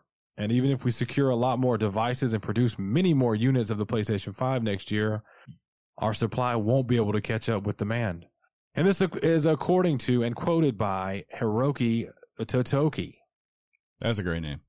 That's a fantastic name. I like Uh, that name. That sucks. I don't care. I got mine. I mean, I got mines too. You know what I'm saying? But still, I give uh I give credit to Sony no. Sony finally being the first one of all of them, whether you're talking about Nvidia, Radeon, uh, Intel. Well, I guess Intel has been honest about their situation going forward, but at least from the gaming perspective, like I don't think Nvidia has adjusted yet to say, "Oh yeah, past April we should be able to level it out." I don't think anyone is going to be in a good position until next year. So, you know, props there's to Sony being. There's- direct. There's two. There's two locations, right? There's only two locations in the world that make these things. Yeah. One one's in Korea and one's in um, Texas. Could be Texas, I don't know. Mhm. Maybe. Yeah. Um, but it's uh, I don't know. Uh, uh, maybe we should just start thinking about if you really want a PlayStation Five, trade it in for gas and chicken wings. the the one concern I would have now is if you're hearing this, how many third party developers are going to be kind of like what the movie industry did this past year Right. and just be like, we're not putting our game out right now because there's no way it's not going to sell, and we This- can't make it run this on. just sucks, man. yeah, on I'm, last I'm- I'm already already- thinking like that. I'm like, why would was why would I want to put my game on a PS5 if I can't get it into people's hands? But it's already outsold the PlayStation Four. What are you guys talking about? And we did report that, but it just feels like more people would buy even more of them. I want to know what the total PlayStation 4s were in December 2014 sold through. Work on that, John. Because if we know that, then that tells you what they're expecting. And if you go, well, by the end of that Christmas cycle, you had 15 million PS4s in the world. And you go, hmm, you're probably only going to have 11 million PS5s, not because people don't want the thing, but because they just can't make them, right? In That- that- November of 2014, they'd sold through. I don't know if this is sell through, but it's Okay. around 14 million. Yeah. And that was you said November, so that's before the end of Christmas season. You know, like that's that's what I think is the big threat, But- not just to them, but to also Microsoft. by March of 2014, they'd sold six million, Mhm. and PlayStation 5 has sold over seven million in that same time frame. But I guess the question is, can they continue to do that with this shortage? I that's what I think is the issue. The issue is going to be like they probably, if they could put them out there, I think they could get to twenty million this year easily. Like there would not be a thought in my mind that if you put them on the shelves, people would snatch them up. Yes. Uh, but That's I mean that that's that's to suggest that you know if the that the demand would be there if it was not a hot commodity item. You know what I mean? I it's think it like be. sometimes sometimes the market doesn't predict behavior. No, I get what you're saying. I, this this has just been so unattainable for the average person. I think that the um the desire to want it is is reaching this level that I've never seen in my lifetime on a console Mhm. that somebody wants and cannot physically get. I honestly think the only ones that benefit from this are Xbox and Radeon. Like when I'm looking at this, because there's going to be a breaking point for people where they just want the next thing. And if you can't get a PS5, but for whatever reason that one day you get lucky and you get the 6800 XT, even if you want the 3080 uh, from NVIDIA or vice versa, if you wanted a PS5, but you can get a Series X today, there might be some people that eventually just flip not because of anything Sony's done wrong, right? Or or Nvidia for that matter, but just because I want the thing so I can play these things that are out. You know, that's that's the one thing that I'm seeing at the moment, but that's why I'm also looking at the other way and going there might just be a bunch of people that go as far as game developers go, let's not put something out. Let's wait because this will be this will be solved in early 2022 hopefully and then like say tax season you might all of a sudden just have this huge boom of ps5 sales No, dude. you know I, you you know, I, that would be great. Well, we, you and me both, you and I both, Chris, we thought that they were maybe stockpiling. We reported on this. You and I talked about it personally. They were stockpiling and they were going to release a whole bunch to the public, you know, come around like tax time. And it didn't happen. And I think they had the chance. I mean, do you think they had them or it was, you think next year would be a better chance to have them to release or did they, was it a better chance this year? I don't know. I don't know. Well, I mean, it, it it's worth it's worth suggesting that PlayStation shouldn't have even launched last year. Yeah I or mean, xbox If, particularly if you think of the fact that there's only been two games so far that have exclusively launched on the PlayStation 5. Mhm. I mean, where has the where have the sales continually come from software wise? It's probably PlayStation 4. sure I mean, PlayStation 4 is still moving units. If I, I just I just think that Sony, if if there was anybody, I, I think Xbox probably had to launch a system you might be but right um, but but I think PlayStation Five. I, I think Sony had the capability of holding out one more year because I mean, there's a there's a there's an interesting conversation to be had about who is really maximizing their play, who's getting money out of their PlayStation Five because of two games that they couldn't play on another system.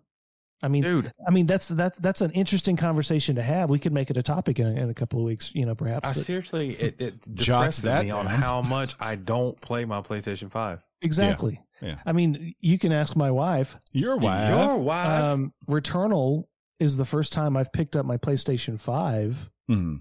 in a long time because, and I I basically said to Aiden, hey, man, I got this new game. I got to cover it for the show. You know, I'm going to be, I'm, I might be kicking you off occasionally. And he said, I haven't even been playing, which is like, give me my PS4 Spot on, back so I Aiden, can trade it in.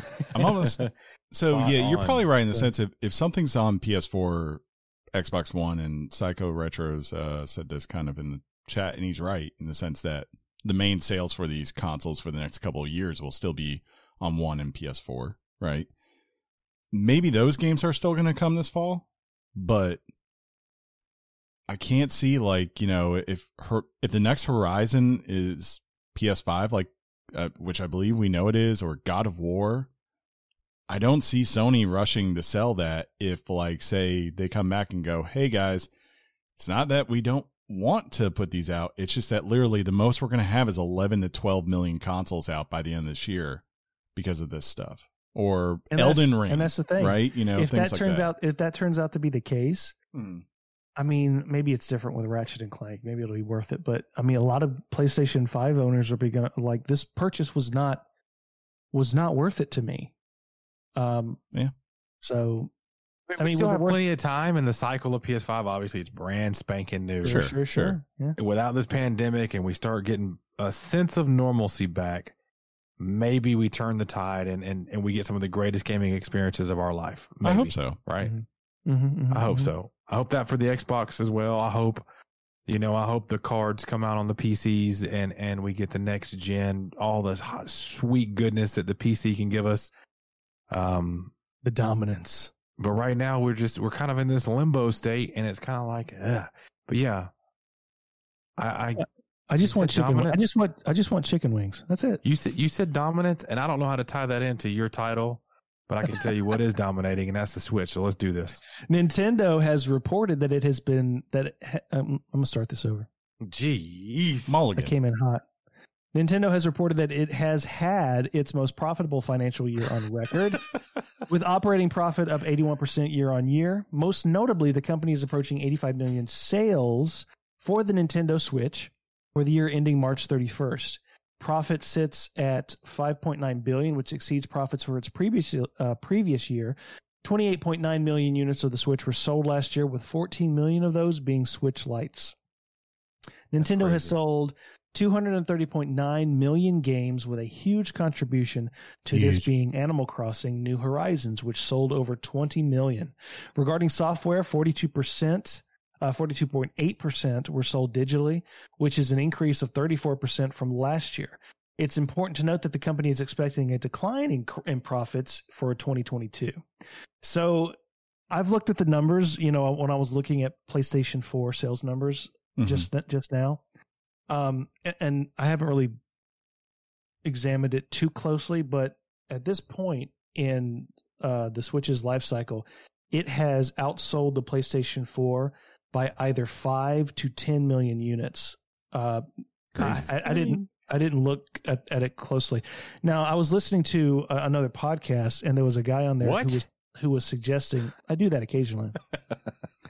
I was, uh, and he was suggesting that if they, I mean, certain conditions have to happen, um, you know, with viability of the Switch, making sure it's still relevant, you know, uh, putting out new in- iterations of the console, things like this, but that this console could potentially outsell the PlayStation 2 at the pace it's going. Now, will that happen? I don't know, but there could be, there could be conditions uh, with you know with the pandemic and things that have been happening there could be conditions in place that might potentially allow that to happen i personally think that it will outsell the nintendo ds at 120 units sold i think that's what it was I can Yeah. tell you this: they're going units. to try to hold on to this thing as long as they can. You know, Oh, for Oh, for sure. I mean, Yeah. that. I mean, that's for sure. Uh, I will say that it's interesting. Um, when PlayStation announced its financials ending in March, they said that it was a very, very high. Uh, gosh, seventies to eighty percent of their software sales was digital. wow. Um, so it's interesting that that that Nintendo is still holding on to you know more than fifty percent of their software sales is is physical copies, Hmm. not digital.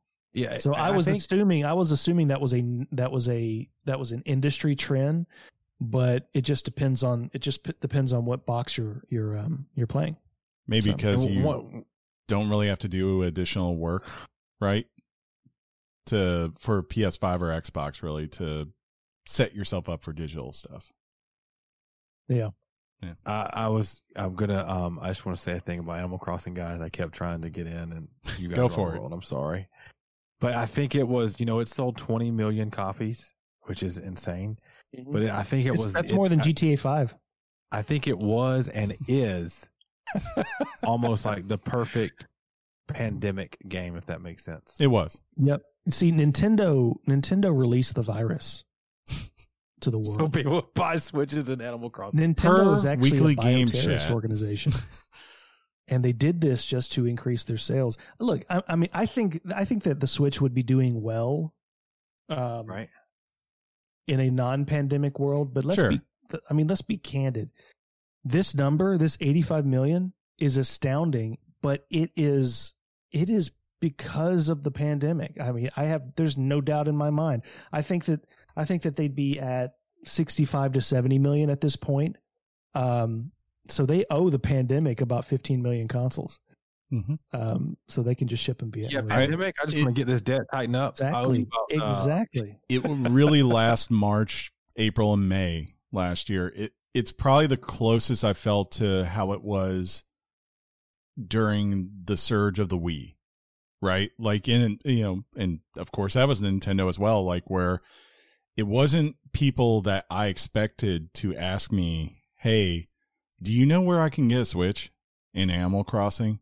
It was a bunch of people that you know. I guess if you want to call them casual, whatever, just you know, just regular people that they're not here looking for Casual Returnal. noobs. They're not looking for Returnal, and they don't mind Mario, but like something like Animal Crossing was the perfect bridge game for them, and especially the idea of being home in the uh, pandemic, where you're looking for something just to entertain you, you know, which is why we got things like you know the MJ documentary early and all that. We were just all clamoring for something to to break up the uh the daily grind, if you will.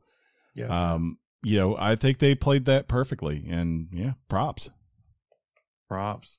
Well, Chris, we're gonna pivot um, and talk about litigation. I, I got why did I'm I'm officially lawyer chat this week. Yeah, yeah, you are. Let's do this. Uh, Valve is being challenged over its dominance in the PC digital game space from a de- game developer and two other people. CEO David Rosen uh, has revealed that he is leading a class action antitrust lawsuit representing game developers. The lawsuit is claiming that the near dominance of Steam on PC increases the prices of games due to Valve's service taking a 30% commission from the sale of each game. He also asserts that any attempt to ruffle that system would result in the game being, quote, removed from Steam, end quote. According to Rosen, gamers and game developers are being harmed by Valve's conduct. While I am taking on a significant personal risk, I am not doing this for personal gain. If there are any monetary or if there is any monetary recovery, it will be distributed to all the developers and gamers in the class. The resolution that Rosen is seeking uh, for Valve to stop interfering with pricing on other stores and allow gamers and developers to make their own decisions. I don't know how that's going to hold up. that doesn't sound very strong to me, but I don't know. Nacho says it sounds like Epic versus Apple with new names. But see, the thing is, Epic, like, Valve doesn't force you to go through their store to buy their games, right? Valve, like, you can go to yeah, they, they don't they don't force you.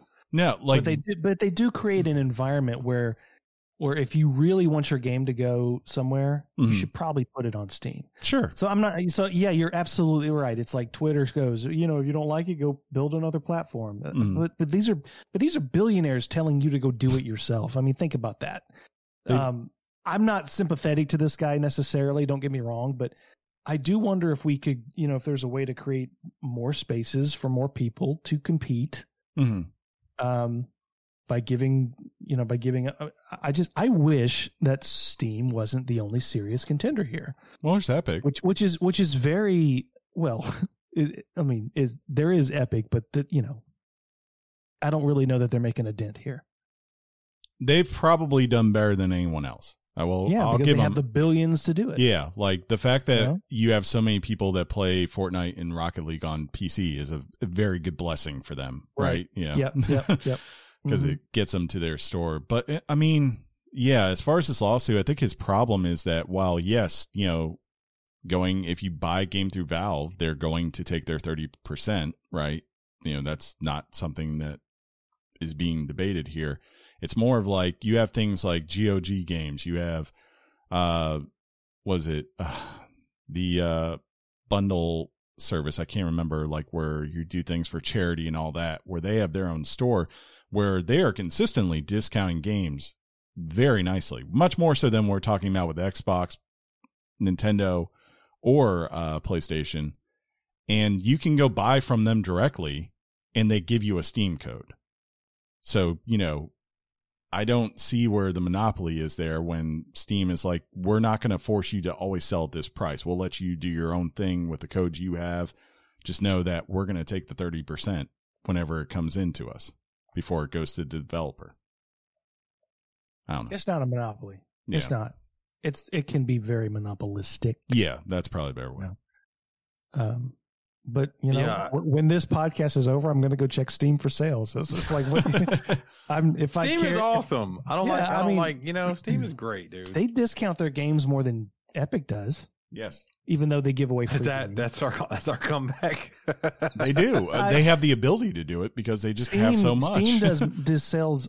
Something is always on sale in in Steam more so than any other platform. Which I think- get think achievements alluded for. Steam. Okay, and that that's cool Yeah. to me. Yeah, you do. You know, doesn't, Uh, John. it doesn't doesn't have the same ring as a trophy though, does it? no, Just- and and when we played Battlefield on our PlayStations, we got trophies, and now there's gonna be a new one, John. I think I know where I'm at. Yep, you do. Battlefield. There's a reveal coming. I know it's. I mean, you hear you heard it here first, ladies and gentlemen. The next Battlefield game could potentially be revealed in June. That's uh that comes after May. Word comes from a tweet from the official Battlefield account. The tweet reads, and this is pretty cool. Quote, words that rhyme with soon, June, and boom. The series took a break from annual releases to focus more on game development time. This is only assumed because Battlefield 5 wasn't the best received game in the series. the game is promised to be the biggest in series history with a lot of developers in, in, in involved, smaller scale developers assisting. I really, I really hope that when they release this, it's the full game this time. That would be nice because that was kind of the big issue with five. Yeah, eh, I don't know. I think they're they're trying to be the biggest and baddest. Don't do that. Find your lane and be you. Yeah. Get rid of the You know? single player stuff. Go back to what you did really great: online multiplayer chaos. Right. Did they ever do zombies on Battlefield? No, No. that would have been a straight copy of Call of Duty, and that would have been hilarious. Or, or make um, Bad Company three. I'd be down with that. that's what that's all we want. We talked about that last week. Just give us another bad company, right? Yeah. But John, I got some good news for you. Um, I, you're you're familiar with the man, the legend, the myth himself, John Rambo, right? believe in the three R's Rocky, Yeah. Rambo, and Reagan. Well, he's going to be League? announced. I mean, wait, he's going to be excited about this next announcement. Um, Ubisoft has announced that the Division Heartland, a free to play game set in the Division universe, will be a standalone and is planned for PlayStation, Xbox, and PC in the 2021 to 2022 window. That's big news. Ubisoft has offered that it will be an all new perspective on the universe in a new setting. Those interested can sign up and get access to early hands on opportunities. This is part of an expansion of movies, games, and novels. That's that's a book to include a Netflix movie starring Jessica Chastain and Jake. I'm gonna say his name wrong. Gyllenhaal, and a novel that takes right. place after the Division Two. Also, a movie, uh, mobile game set in the Division universe is also in development. So they are they are hitting all the cylinders, right? I hope they like go around and put bumper stickers on like telephone. They they won't have any cylinders left. It's What? amazing. I It's think gonna be they're great. they're making the right call. yeah, It sounds like they're transitioning to the uh, You're gonna love it, John. Game true games as service model. You know, they're looking at Destiny and going like, okay, we see the way forward, and that's where they're going towards. It's the Tom Clancy cinematic universe. Just make Jack Jack Ryan a playable character. mm. Yeah, but this sounds good to me. I'm excited to get more. Division. Or give um, Splinter Cell to Chris, and the world will be right. That's all I've ever asked for. I've talked to Ubisoft, and they have assured me that Chris will never see Splinter Cell. Were, were their words when John sees a new Metroid, Chris can get a new Splinter Cell? Yeah, I need. I get to go first here. That's that's how this works. Wow. Um. So cool. yeah, you're back up, buddy. How about that? Up? I was waiting for some sort of pivot. Let's Uh, not delay any further. John. I hope okay, that we it. don't see the skull and bones of Jake Gyllenhaal and Je- Jessica Chastain Uh, Well, uh, I don't know. Let's hope. Uh, Skull and Bones has been delayed. It looks like the three of us will be Skull and Bones by the time this game finally comes out. Skull and Bones has been pushed back to sometime between 2022 and 2023. The game was originally announced back in 2017 with a release date set for 2018 with delays each subsequent year. Ubisoft Singapore is in charge of the project but is joined with studios in Berlin. Nine! No? Okay uh, Chengdu, Kiev, Paris, and the Philippines. The Philippines. I said the Philippines. Um, in an earnings call, Ubisoft touted a robust product line for 2021 to include Far Cry 6, Rainbow Six Quarantine, Rider Republic, not Splinter Cell, and The Division Heartland, and snuck in the announcement about Skull and Bones, of course, being Ouch. delayed. I, I'm going to sneak in this real quick because I just saw in chat. Um, a, a man of knowledge, Psycho Retros, talks directly to you, Chris. He says, "Chris, talk to Facebook about your Splinter Cell yeah, that's There's a one- rumor. element for Oculus Quest. What, what do you guys say on that?" I, one, I don't want that. I want Splinter Cell. you know, if they want to, if they, want your game that you told me to play, if you, Valve if you come back, like, look, Valve it worked because it was a first person game to begin with. That's always been the thing for Valve, and Valve has always used Half Life as a way to test out new things going on in like game development, right? With Yeah, with Half Life Two is all about physics. That was kind of its big thing. But with Splinter Cell, no. I want a. s- We can do a VR Splinter Cell. I don't have a problem with that. Eventually, I just want a Splinter Cell game, Sean. It's like Chris. it's like John. John wants a Metroid Prime game. Pull It's all he's been asking for for years, The and they keep hurting him. and you become Sam Fisher. How do you not want that Mm. Uh, just uh, when the V ah stealth games, I don't know. Stealth game? Bro. uh, yeah. pulled the headset down, and I was effing Iron Man. I want okay? something that you know can reach the I had masses. no problems with it. John, can I just tell you something that I might not have told you before? Oh no. VR We're doing- this is- sucks. This is where we're doing it now. You've said that many. You you said that at Chris's house. You said that on the show.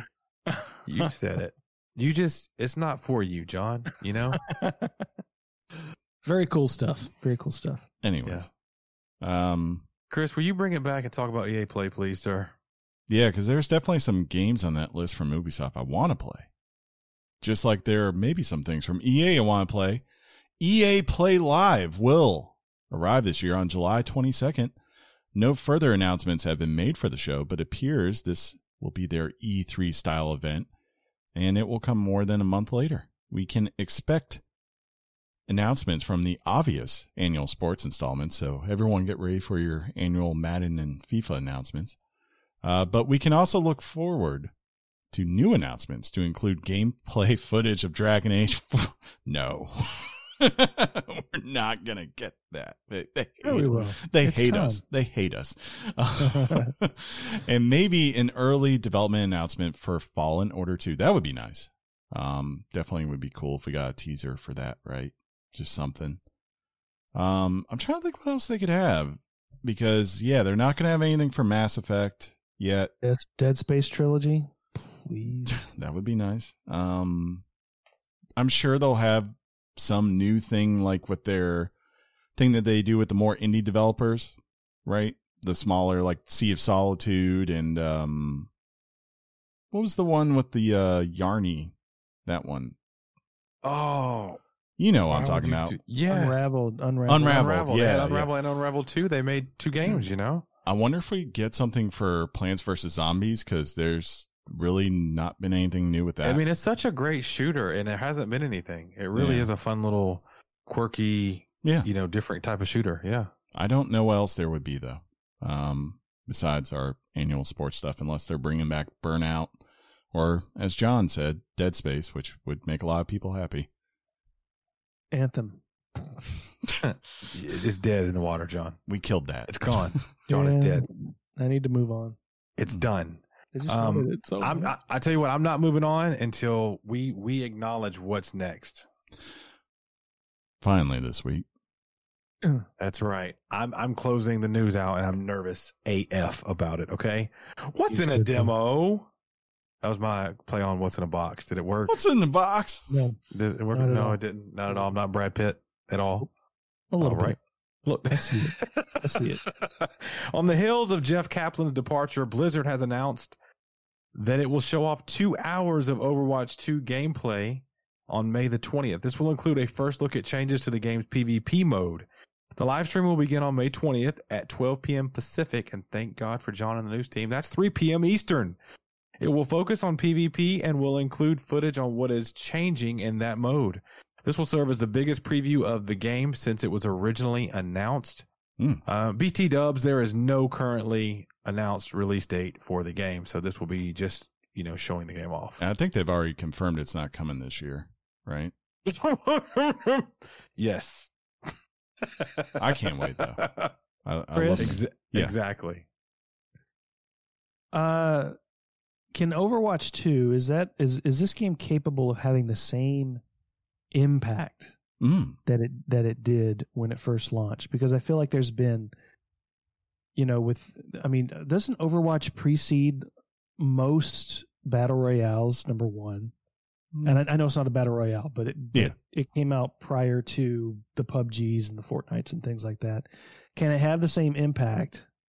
Um, and what do you want to see for that impact to happen? I think it can mainly if they can finally marry what they kind of gave us through all those months, like after the release and actually years, right? Like where you would, anytime there was a Blizzard event, here's a short on someone, right? Or, hey, we put out this short on the YouTube page and it's giving you more context to these characters. I want, and I think the reason why you're getting this game and what everyone else wants is they finally want that dedicated uh, single player or even maybe co-op campaign, right? That goes on top of the online game. But as long as, I mean, I, I, Overwatch 2 has got one of the Did strongest, they or announce a single Overwatch. player? Uh, I think, I don't know if they did, but I believe it's like a lot of people think that's one of the reasons why they're doing this, you know? Um, but I hope it's in there. I don't know. Um, obviously the, the important thing will be the PvP above all else uh, just because that's what's going to keep people, you know, spending for years to come, right? So that is a very passionate community. Uh, so I, I would expect they will treat this thing with the love and attention it, you know needs. But mm-hmm. will it be as big as the original Overwatch? That's a that's a tall ask for anyone. But it can definitely find its place and its audience. You know, I'm not worried about them. I'm really not worried about any Blizzard property finding its audience because they have them. It's just more They're of just- you know they're- how many people are going to come along. I'm about to like someone's mad at me for going back to a Blizzard property because they just have quality. Ooh. I mean, Who- who it just it just it is what it is. Who's always mad at me, John, in real life? Let's be honest. I think it's John. Wait, what? Mr. MD. Yeah. I mean, let's be honest. Uh, but I think that pretty much buttons up the news for this week, boys. Do you agree? Well, I, It'll do for now. you probably can't hear Uh, it, but I pressed the button. So It's, there's been some music that started. The Yeah. news is done for the week. And what that means for everyone listening is we are about to go in, of course, to my favorite segment of the entire show, and that's emails and all the interaction we have with you guys. So sit back, relax. Here we go.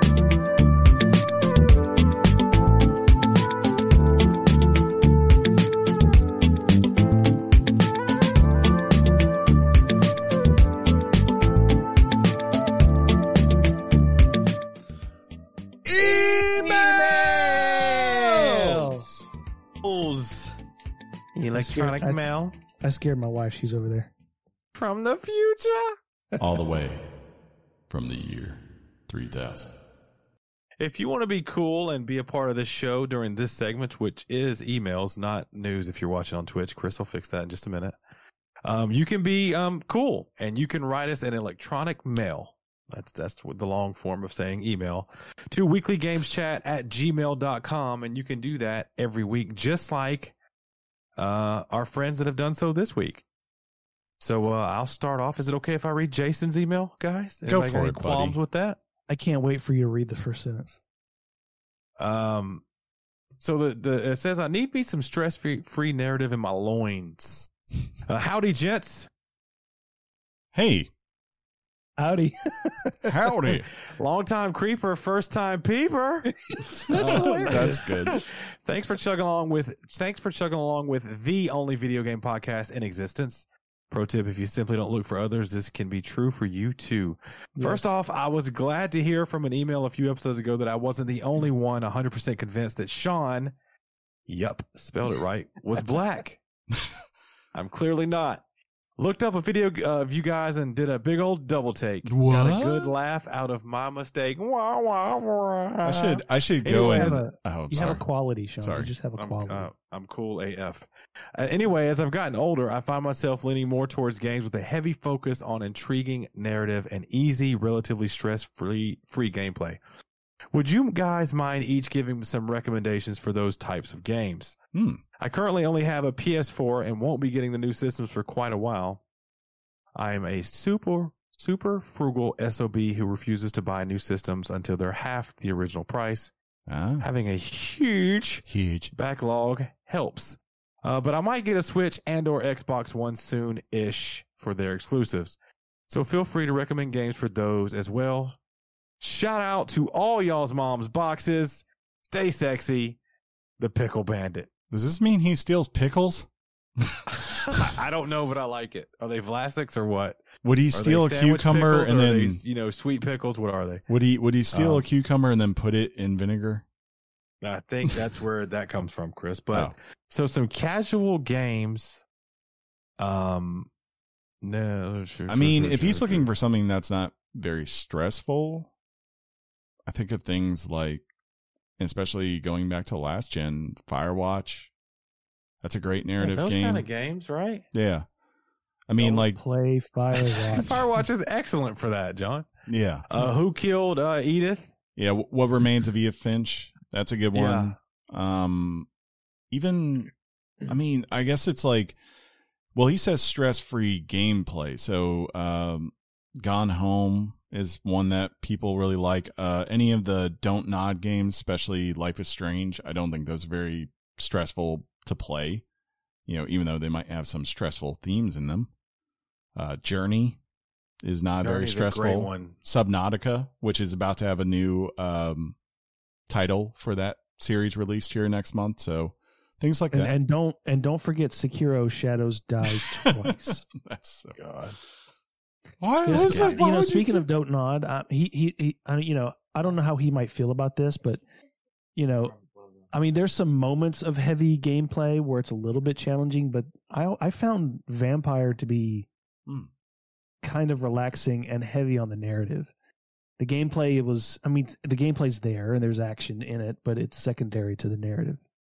That might be a Stay good one. away from any God of War title, obviously, or like Last of Us, because Last of Us you think is nice and chill, and then boom, there's a clicker in front of you. Mario Kart 8 Deluxe Online.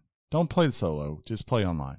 It's always has- stress free. He doesn't have a Switch. Ah, dang. He said um, he he may be getting a Switch or Xbox One, so recommend games for those too. Well, if he Mhm. does get a Switch, I'd, I I would try a Paper Mario game. Those are really Animal cool. Crossing, hundred percent on Switch. Animal Crossing for Yeah. sure. Uh, Um, I don't Monster find Breath of the what- I don't find Breath of the Wild really casual. I don't think so, right? I don't know, it's kind of too. I mean, I don't think so. I don't find Breath of the Wild something that like gameplay wise is stressful, right? It's just a fun like most of the time it's just fun Uh, riding around the world until I you died, find that line. I died more times in that game than I'd ever died in a Zelda game. It was Hmm. pretty brutal, particularly the first few hours. Okay. So shut up, Chris. You guys, um, thanks for the email, Pickle Bandit. I just love. I gotta say, I loved uh, long time Whoever peeper, reads- first time peeper. Whoever reads, whoever reads uh, Harrison's emails, make sure you read them both together, okay? yeah, I, I can there do are this. two. You got you're a pro. Yeah, 'cause Chris. I one's was just more so saying that for John. Just saying. One is first just a picture that he sent us, and it's a meme. Let me see if I can increase it real quick, just so I can get the full effect here. So we have uh we have a ship, and on that ship is Demon's Souls, Horizon, Spider-Man Morales, and then God of War coming out, one of the cannons as well. The PlayStation captain is very happy, and off in the distance we see there's an Xbox. And then all of a sudden, coming out of the sea is Bethesda ZeniMax to join the Xbox Armada. Uh, and now they are beginning to swarm PlayStation's ship. And uh, the captain for the PlayStation does not look like he's feeling too good about himself. So that's a nice little meme. I'll post that in the uh, This Discord. looks to be in the in the vein of Pirates of the Caribbean. Yes, yes, very much in that vein. Uh, but he also Harrison also wrote in and he says, "Hey guys, I was wondering how you guys got your gamer tags. Maybe you've answered this already, and I just haven't heard it. I just joined the Discord, by the way. He's uh at Spark Easy. That's Easy 07. Uh, when I was younger in the 360 era, I was playing Minecraft and I wanted a cool name, so I made my name Spark Easy 07, thinking that it was Spark and 7, which was my favorite number. And then one day my mom pointed out to me that was pronounced Spark Easy, so that's how I pronounce it now. There you go. Uh, that's that's me, guys. What about you? I uh I have rocked variations of home life since I was probably in high school. Mainly because that like I grew up in the country and I spent especially until I had the ability to drive anywhere myself. I was always out in the country and by myself. So I was living a home life. So it just made sense. It was a good online handle. Remotely. Yes. Yes. Very remote. Um, so we're gonna go with my most. I've got. I mean, depending on the console, I've got different ones, but my most OG, um, has been. D- d- d- d- well, I have, I have a massive head, and I have a favorite number, and it just kind of fit. Or did it? Right. Exactly. Yeah. And then, um, and then at one point, I liked lyrics from a song from a band, and I made. Uh, I put two songs together for Mm. Xbox and made that happen. So there's that. John? Um. So the audience knows my Discord name is Spooky Pookie. Uh, for the longest time, my wife Your wife. has called me Pookie, and uh, over the years, it sort of has evolved into a Spooky Pookie, and now she calls me Spooky. you are quite spooky. And and thing. I don't know why this is so funny, but this email has made John say these things out loud, Chris, Yeah. and it makes me so happy. so so my Switch, the name my name on Switch is Sparkles. So the reason I got that from my nieces, who at the time were really into My Little Pony, and they they just decided to start calling me Uncle Sparkles. I, I approve of It's- this. This is the so greatest that's thing. so I'm known as Sparkles, and then I guess my PlayStation name is Weeboy, uh, 1980, because at the time everybody figured I was just such a such a huge Nintendo fanboy Did I put that, that I just um you might have I don't know. So I just figured I would I would give myself the namesake of one of Sony's competitors during the third generation of consoles. So that's I so my my name on PlayStation is Weeboy. There you go. Uh, he also wants us to know that his graphics card stopped working. Uh, it's a 1650 Super, so now he's stuck with his Switch. well, don't the isn't the 1650 and the Switch have about the same graphics? Boom. Oh. Burn. Banhammer. John, John, uh, you can read either Tyler or Eli, and I'll get the last one if you're cool with that. I think one I think one of you should read Eli because I don't I don't have anything to do with the subject. I don't think, but Okay. um, I will read from Tyler for the boys. Uh, yo yo, what's happening? what up, Tyler? What up, Resi- Tyler? Resident Evil Village just came out. Wait, what? I gotta go. Um, you guys gonna play it? No. Uh, I've heard some good things about it besides the game that you guys have been playing for the episode this week. What other games have you been playing off to the side? Kind of a side hustle. I personally just finished playing Ratchet and Clank, and I've been playing Apex, and I just started playing Final Hmm. Fantasy VII Remake. And I think for of the three of us, I think Chris was big into Apex for a while. Um, Still my Sean, favorite battle let royale. You out. Yeah, I played it. Still, my But I'm, it is it is my intent to uh, get through Ratchet and Clank before the sequel comes out. I've been playing Resident Evil Seven in anticipation of Village. I am going to play that. Are they tied Hard. together? they, They, are. are. tied together. They have the same protagonist. What's How the they're tied protagonist? Spoilers. Ethan made it out. I love just saying stuff like that to John and him just doing exactly what he did. I al- I almost get to the point where I go, I, I should answer him because he's stupid. but then I go, oh, he knows that. You know, it's just, Good but stuff. uh, yeah. Oh my god, that makes me happy, John. I Love it. Mean it. am playing. Well, yeah, I was playing Returnal all this week primarily. I've been playing NieR Replicant version one point. I don't know what else came after that, but it's a lot of numbers, uh, which we may talk about here at some point. You know, it's just one of those things you got to put a lot of hours in, and I put it down because Returnal. Um, I heard you have to play that thing five times to platinum it. Yeah, that's how the other one is. Um, but the thing that people don't quite catch, like when you go into these games, is that while like maybe the first two are long, they get shorter. Yeah. They they they shorten up because they're always from different perspectives. Um, but then, of course, I've been playing some Rocket League as well, and a little bit of NBA 2K. Don't ever put that down. So you know, Ever, yeah. I've been playing a lot of Serato DJ Pro. Um, Uh, and I'm also, of course, I, I, and I've really for video games. Chris can attest to this. I've just been exhausted from DJing and and stuff happening at the house. Like my dog got sick and stuff like that. Uh, but I, I always come back to World of Warcraft on the reg, and I was hard in the paint on Final Fantasy 14 online for a while, and those those take a little bit of commitment and stuff. But uh, I would I do plan on playing Ratchet and Clank. I'm seeing in the chat from Psycho that it is a short um kind of kind of playthrough in preparation of the new Ratchet and Clank, and of course, um I never finished Res Seven, and I kind of want I failed. I wanted to do that before Res Eight came out. We're gonna just go with it. Spoilers. Episode watch 400, Resident Evil 7 and 8 from Sean. right. Chris, go ahead and read Eli's, and uh, because there was an email in Okay. we, in the weekly games chat Discord I wanted to read. All right.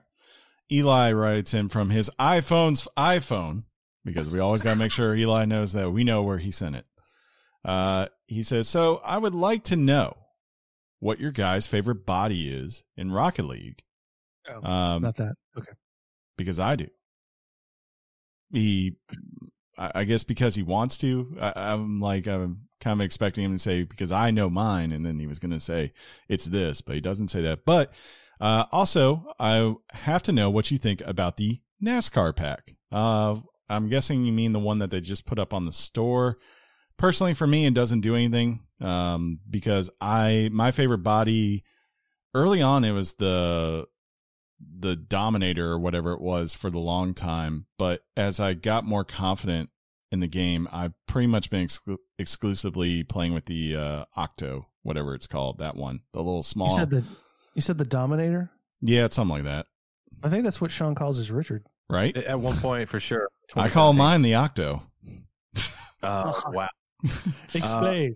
need, need explanation. because it can fly through the air I'm going to answer this a little different. Um, my favorite body in Rocket League is one that I don't have and can't use. It's the DeLorean oh yeah No, not, why Yeah. can't you use it? because I think you had to play the game and get that pack. I think I can buy it. octane thank you thank you nacho see making me feel dumb octane is my memory uh or nacho's letting me know my memory knows that's octane but i'm dumb It's probably fine. yeah Uh, Eli, you've been you've been on a roll sending emails. Thank you so much, my friend, for doing that. Always always love reading emails. But you guys know the party does not stop there. Uh, once again, if you do want to send an email, weeklygameschat at gmail.com. Uh, we also promote, and you guys have made a community out of our Discord. Um, and once again, I will let you know if this is the first time you've ever heard this, how to get into that exclusive club, the best in the world. Uh, but we have a section on Discord titled emails, and Walter Actual sent a pretty pretty good uh, email this week, and I wanted to read that if you guys will indulge.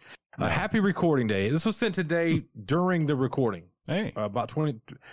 I was going to say about twenty minutes after we started, but it might have been right on time. Happy recording day, gentlemen. Just wanted to give a shout out to the WGC community. That's you guys. That's you listening. That's you watching on Twitch. First, a belated thank you to John and Chris, my wife, your, Your wife, wife. and I took a trip to Savannah a few weeks ago, and John helped point us to some good spots, and Chris helped out with his beer expertise. The Terrapin Los Bravos was delicious. Yeah, a lot of people like that. Um, thanks also to Acid and Nacho. Their their sung but also unsung heroes here, running things behind the scenes. I know the guys mention them often, but wanted to give them a shout out to let them know we appreciate what they do. If I forgot any of the mods, mods ban that guy, I apologize. Please keep the band Hammer holstered. Uh, at last, thanks to Saul for X, Tyrannotortoise, and Punkhead for my exciting new obsession with F1. I've always enjoyed baseball and football, even golf, but none of them have I jumped into so wholly like I have with Formula One. people love it. Uh, th- I, it's crazy, right? Thank y'all for the info and pointers and the chat surrounding the races. Currently, my wife Your, Your wife. wife. thinks it's quote fun and is quote excited, but I'm sure she'll be cursing your names before too long. And the rest of the community keeps me laughing and informed through the week. Chris, John, and Sean, ultimately, this is all y'all's doing. You have established a good community of Richards here. Thank you. Well, That's thank what's up. I'm going to give that a um when I when I can actually when I hover over to it, I'm going to add a reaction, and you're going to get the Sean ooh face. Oh god, I gave that to Thimbles. I was going to read that next. Um, do I read Thimbles? Do I? We're just going to read it just because it's Thimbles, and it's and we know who that is. well, I'm, if I read it, we're going to know exactly who it is. Thimbles writes today at 7:40. This is John's wife. Earlier this evening, he said something like, "My wife could tell you." I haven't been on a PS5 for a long time. I remember that. This is like an inception moment. This is in fact a lie. I never know what system he is playing on. Just thought you would all like to know that he sits on the throne of lies. Love and light to all.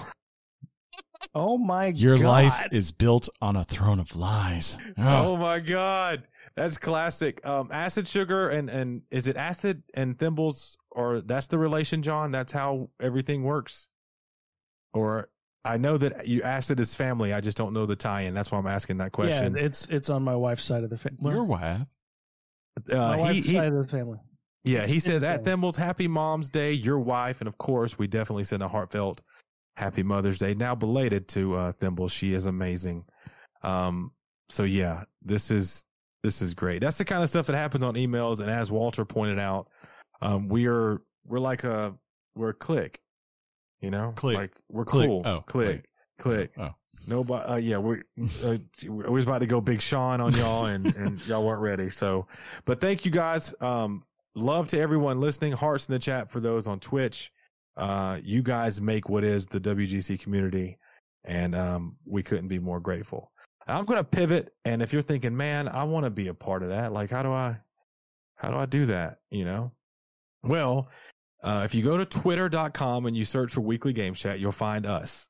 And um, we have a pinned tweet. See, John, a pinned tweet is uh, a tweet that never goes away until we move it. And on that pinned tweet, it says for those looking for a Discord invite, clicky clicky right here. And it'll get you into the Discord community and you can be a part of all the madness and coolness and nerdness that you want. Uh, as I do every week, I go through and see if we have any mentions. And it looks like we kind of do. So let me see what they are quickly.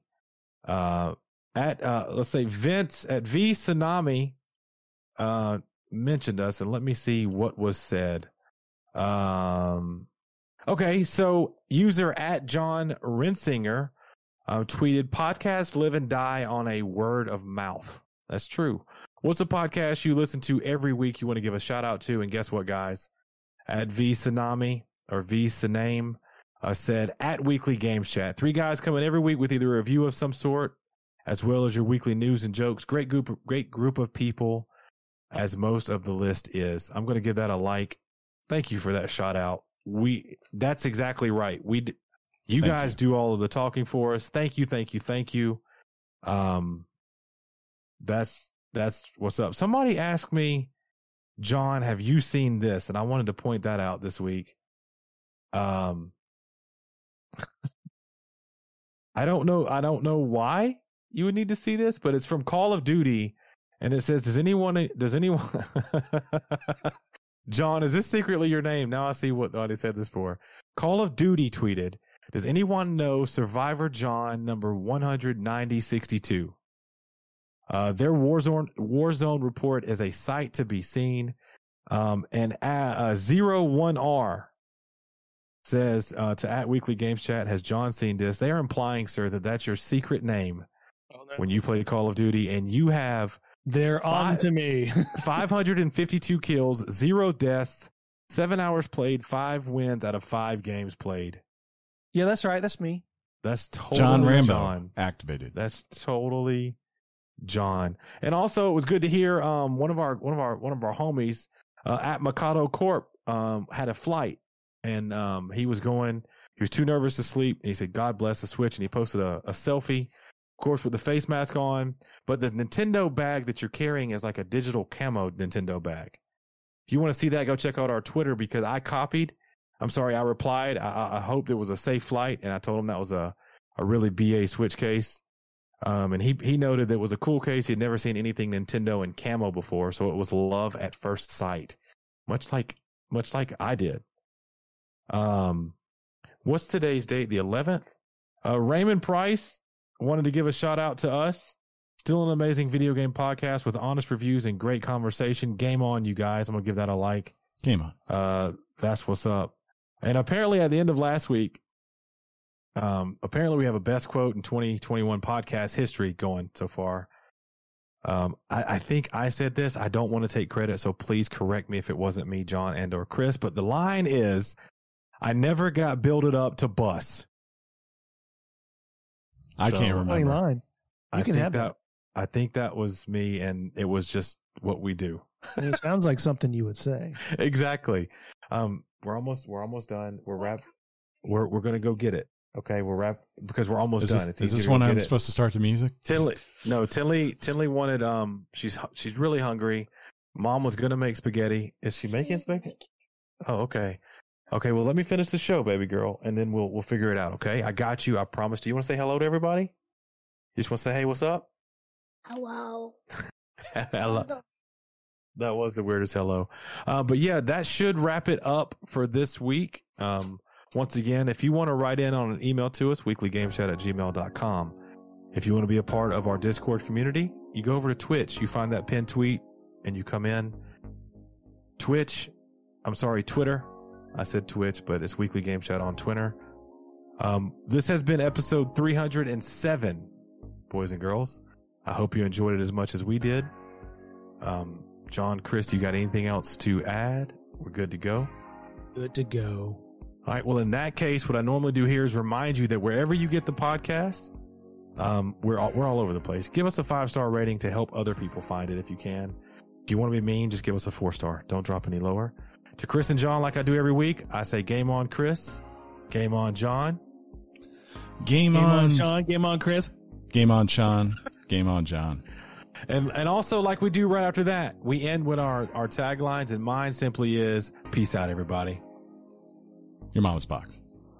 Oh, Bug life.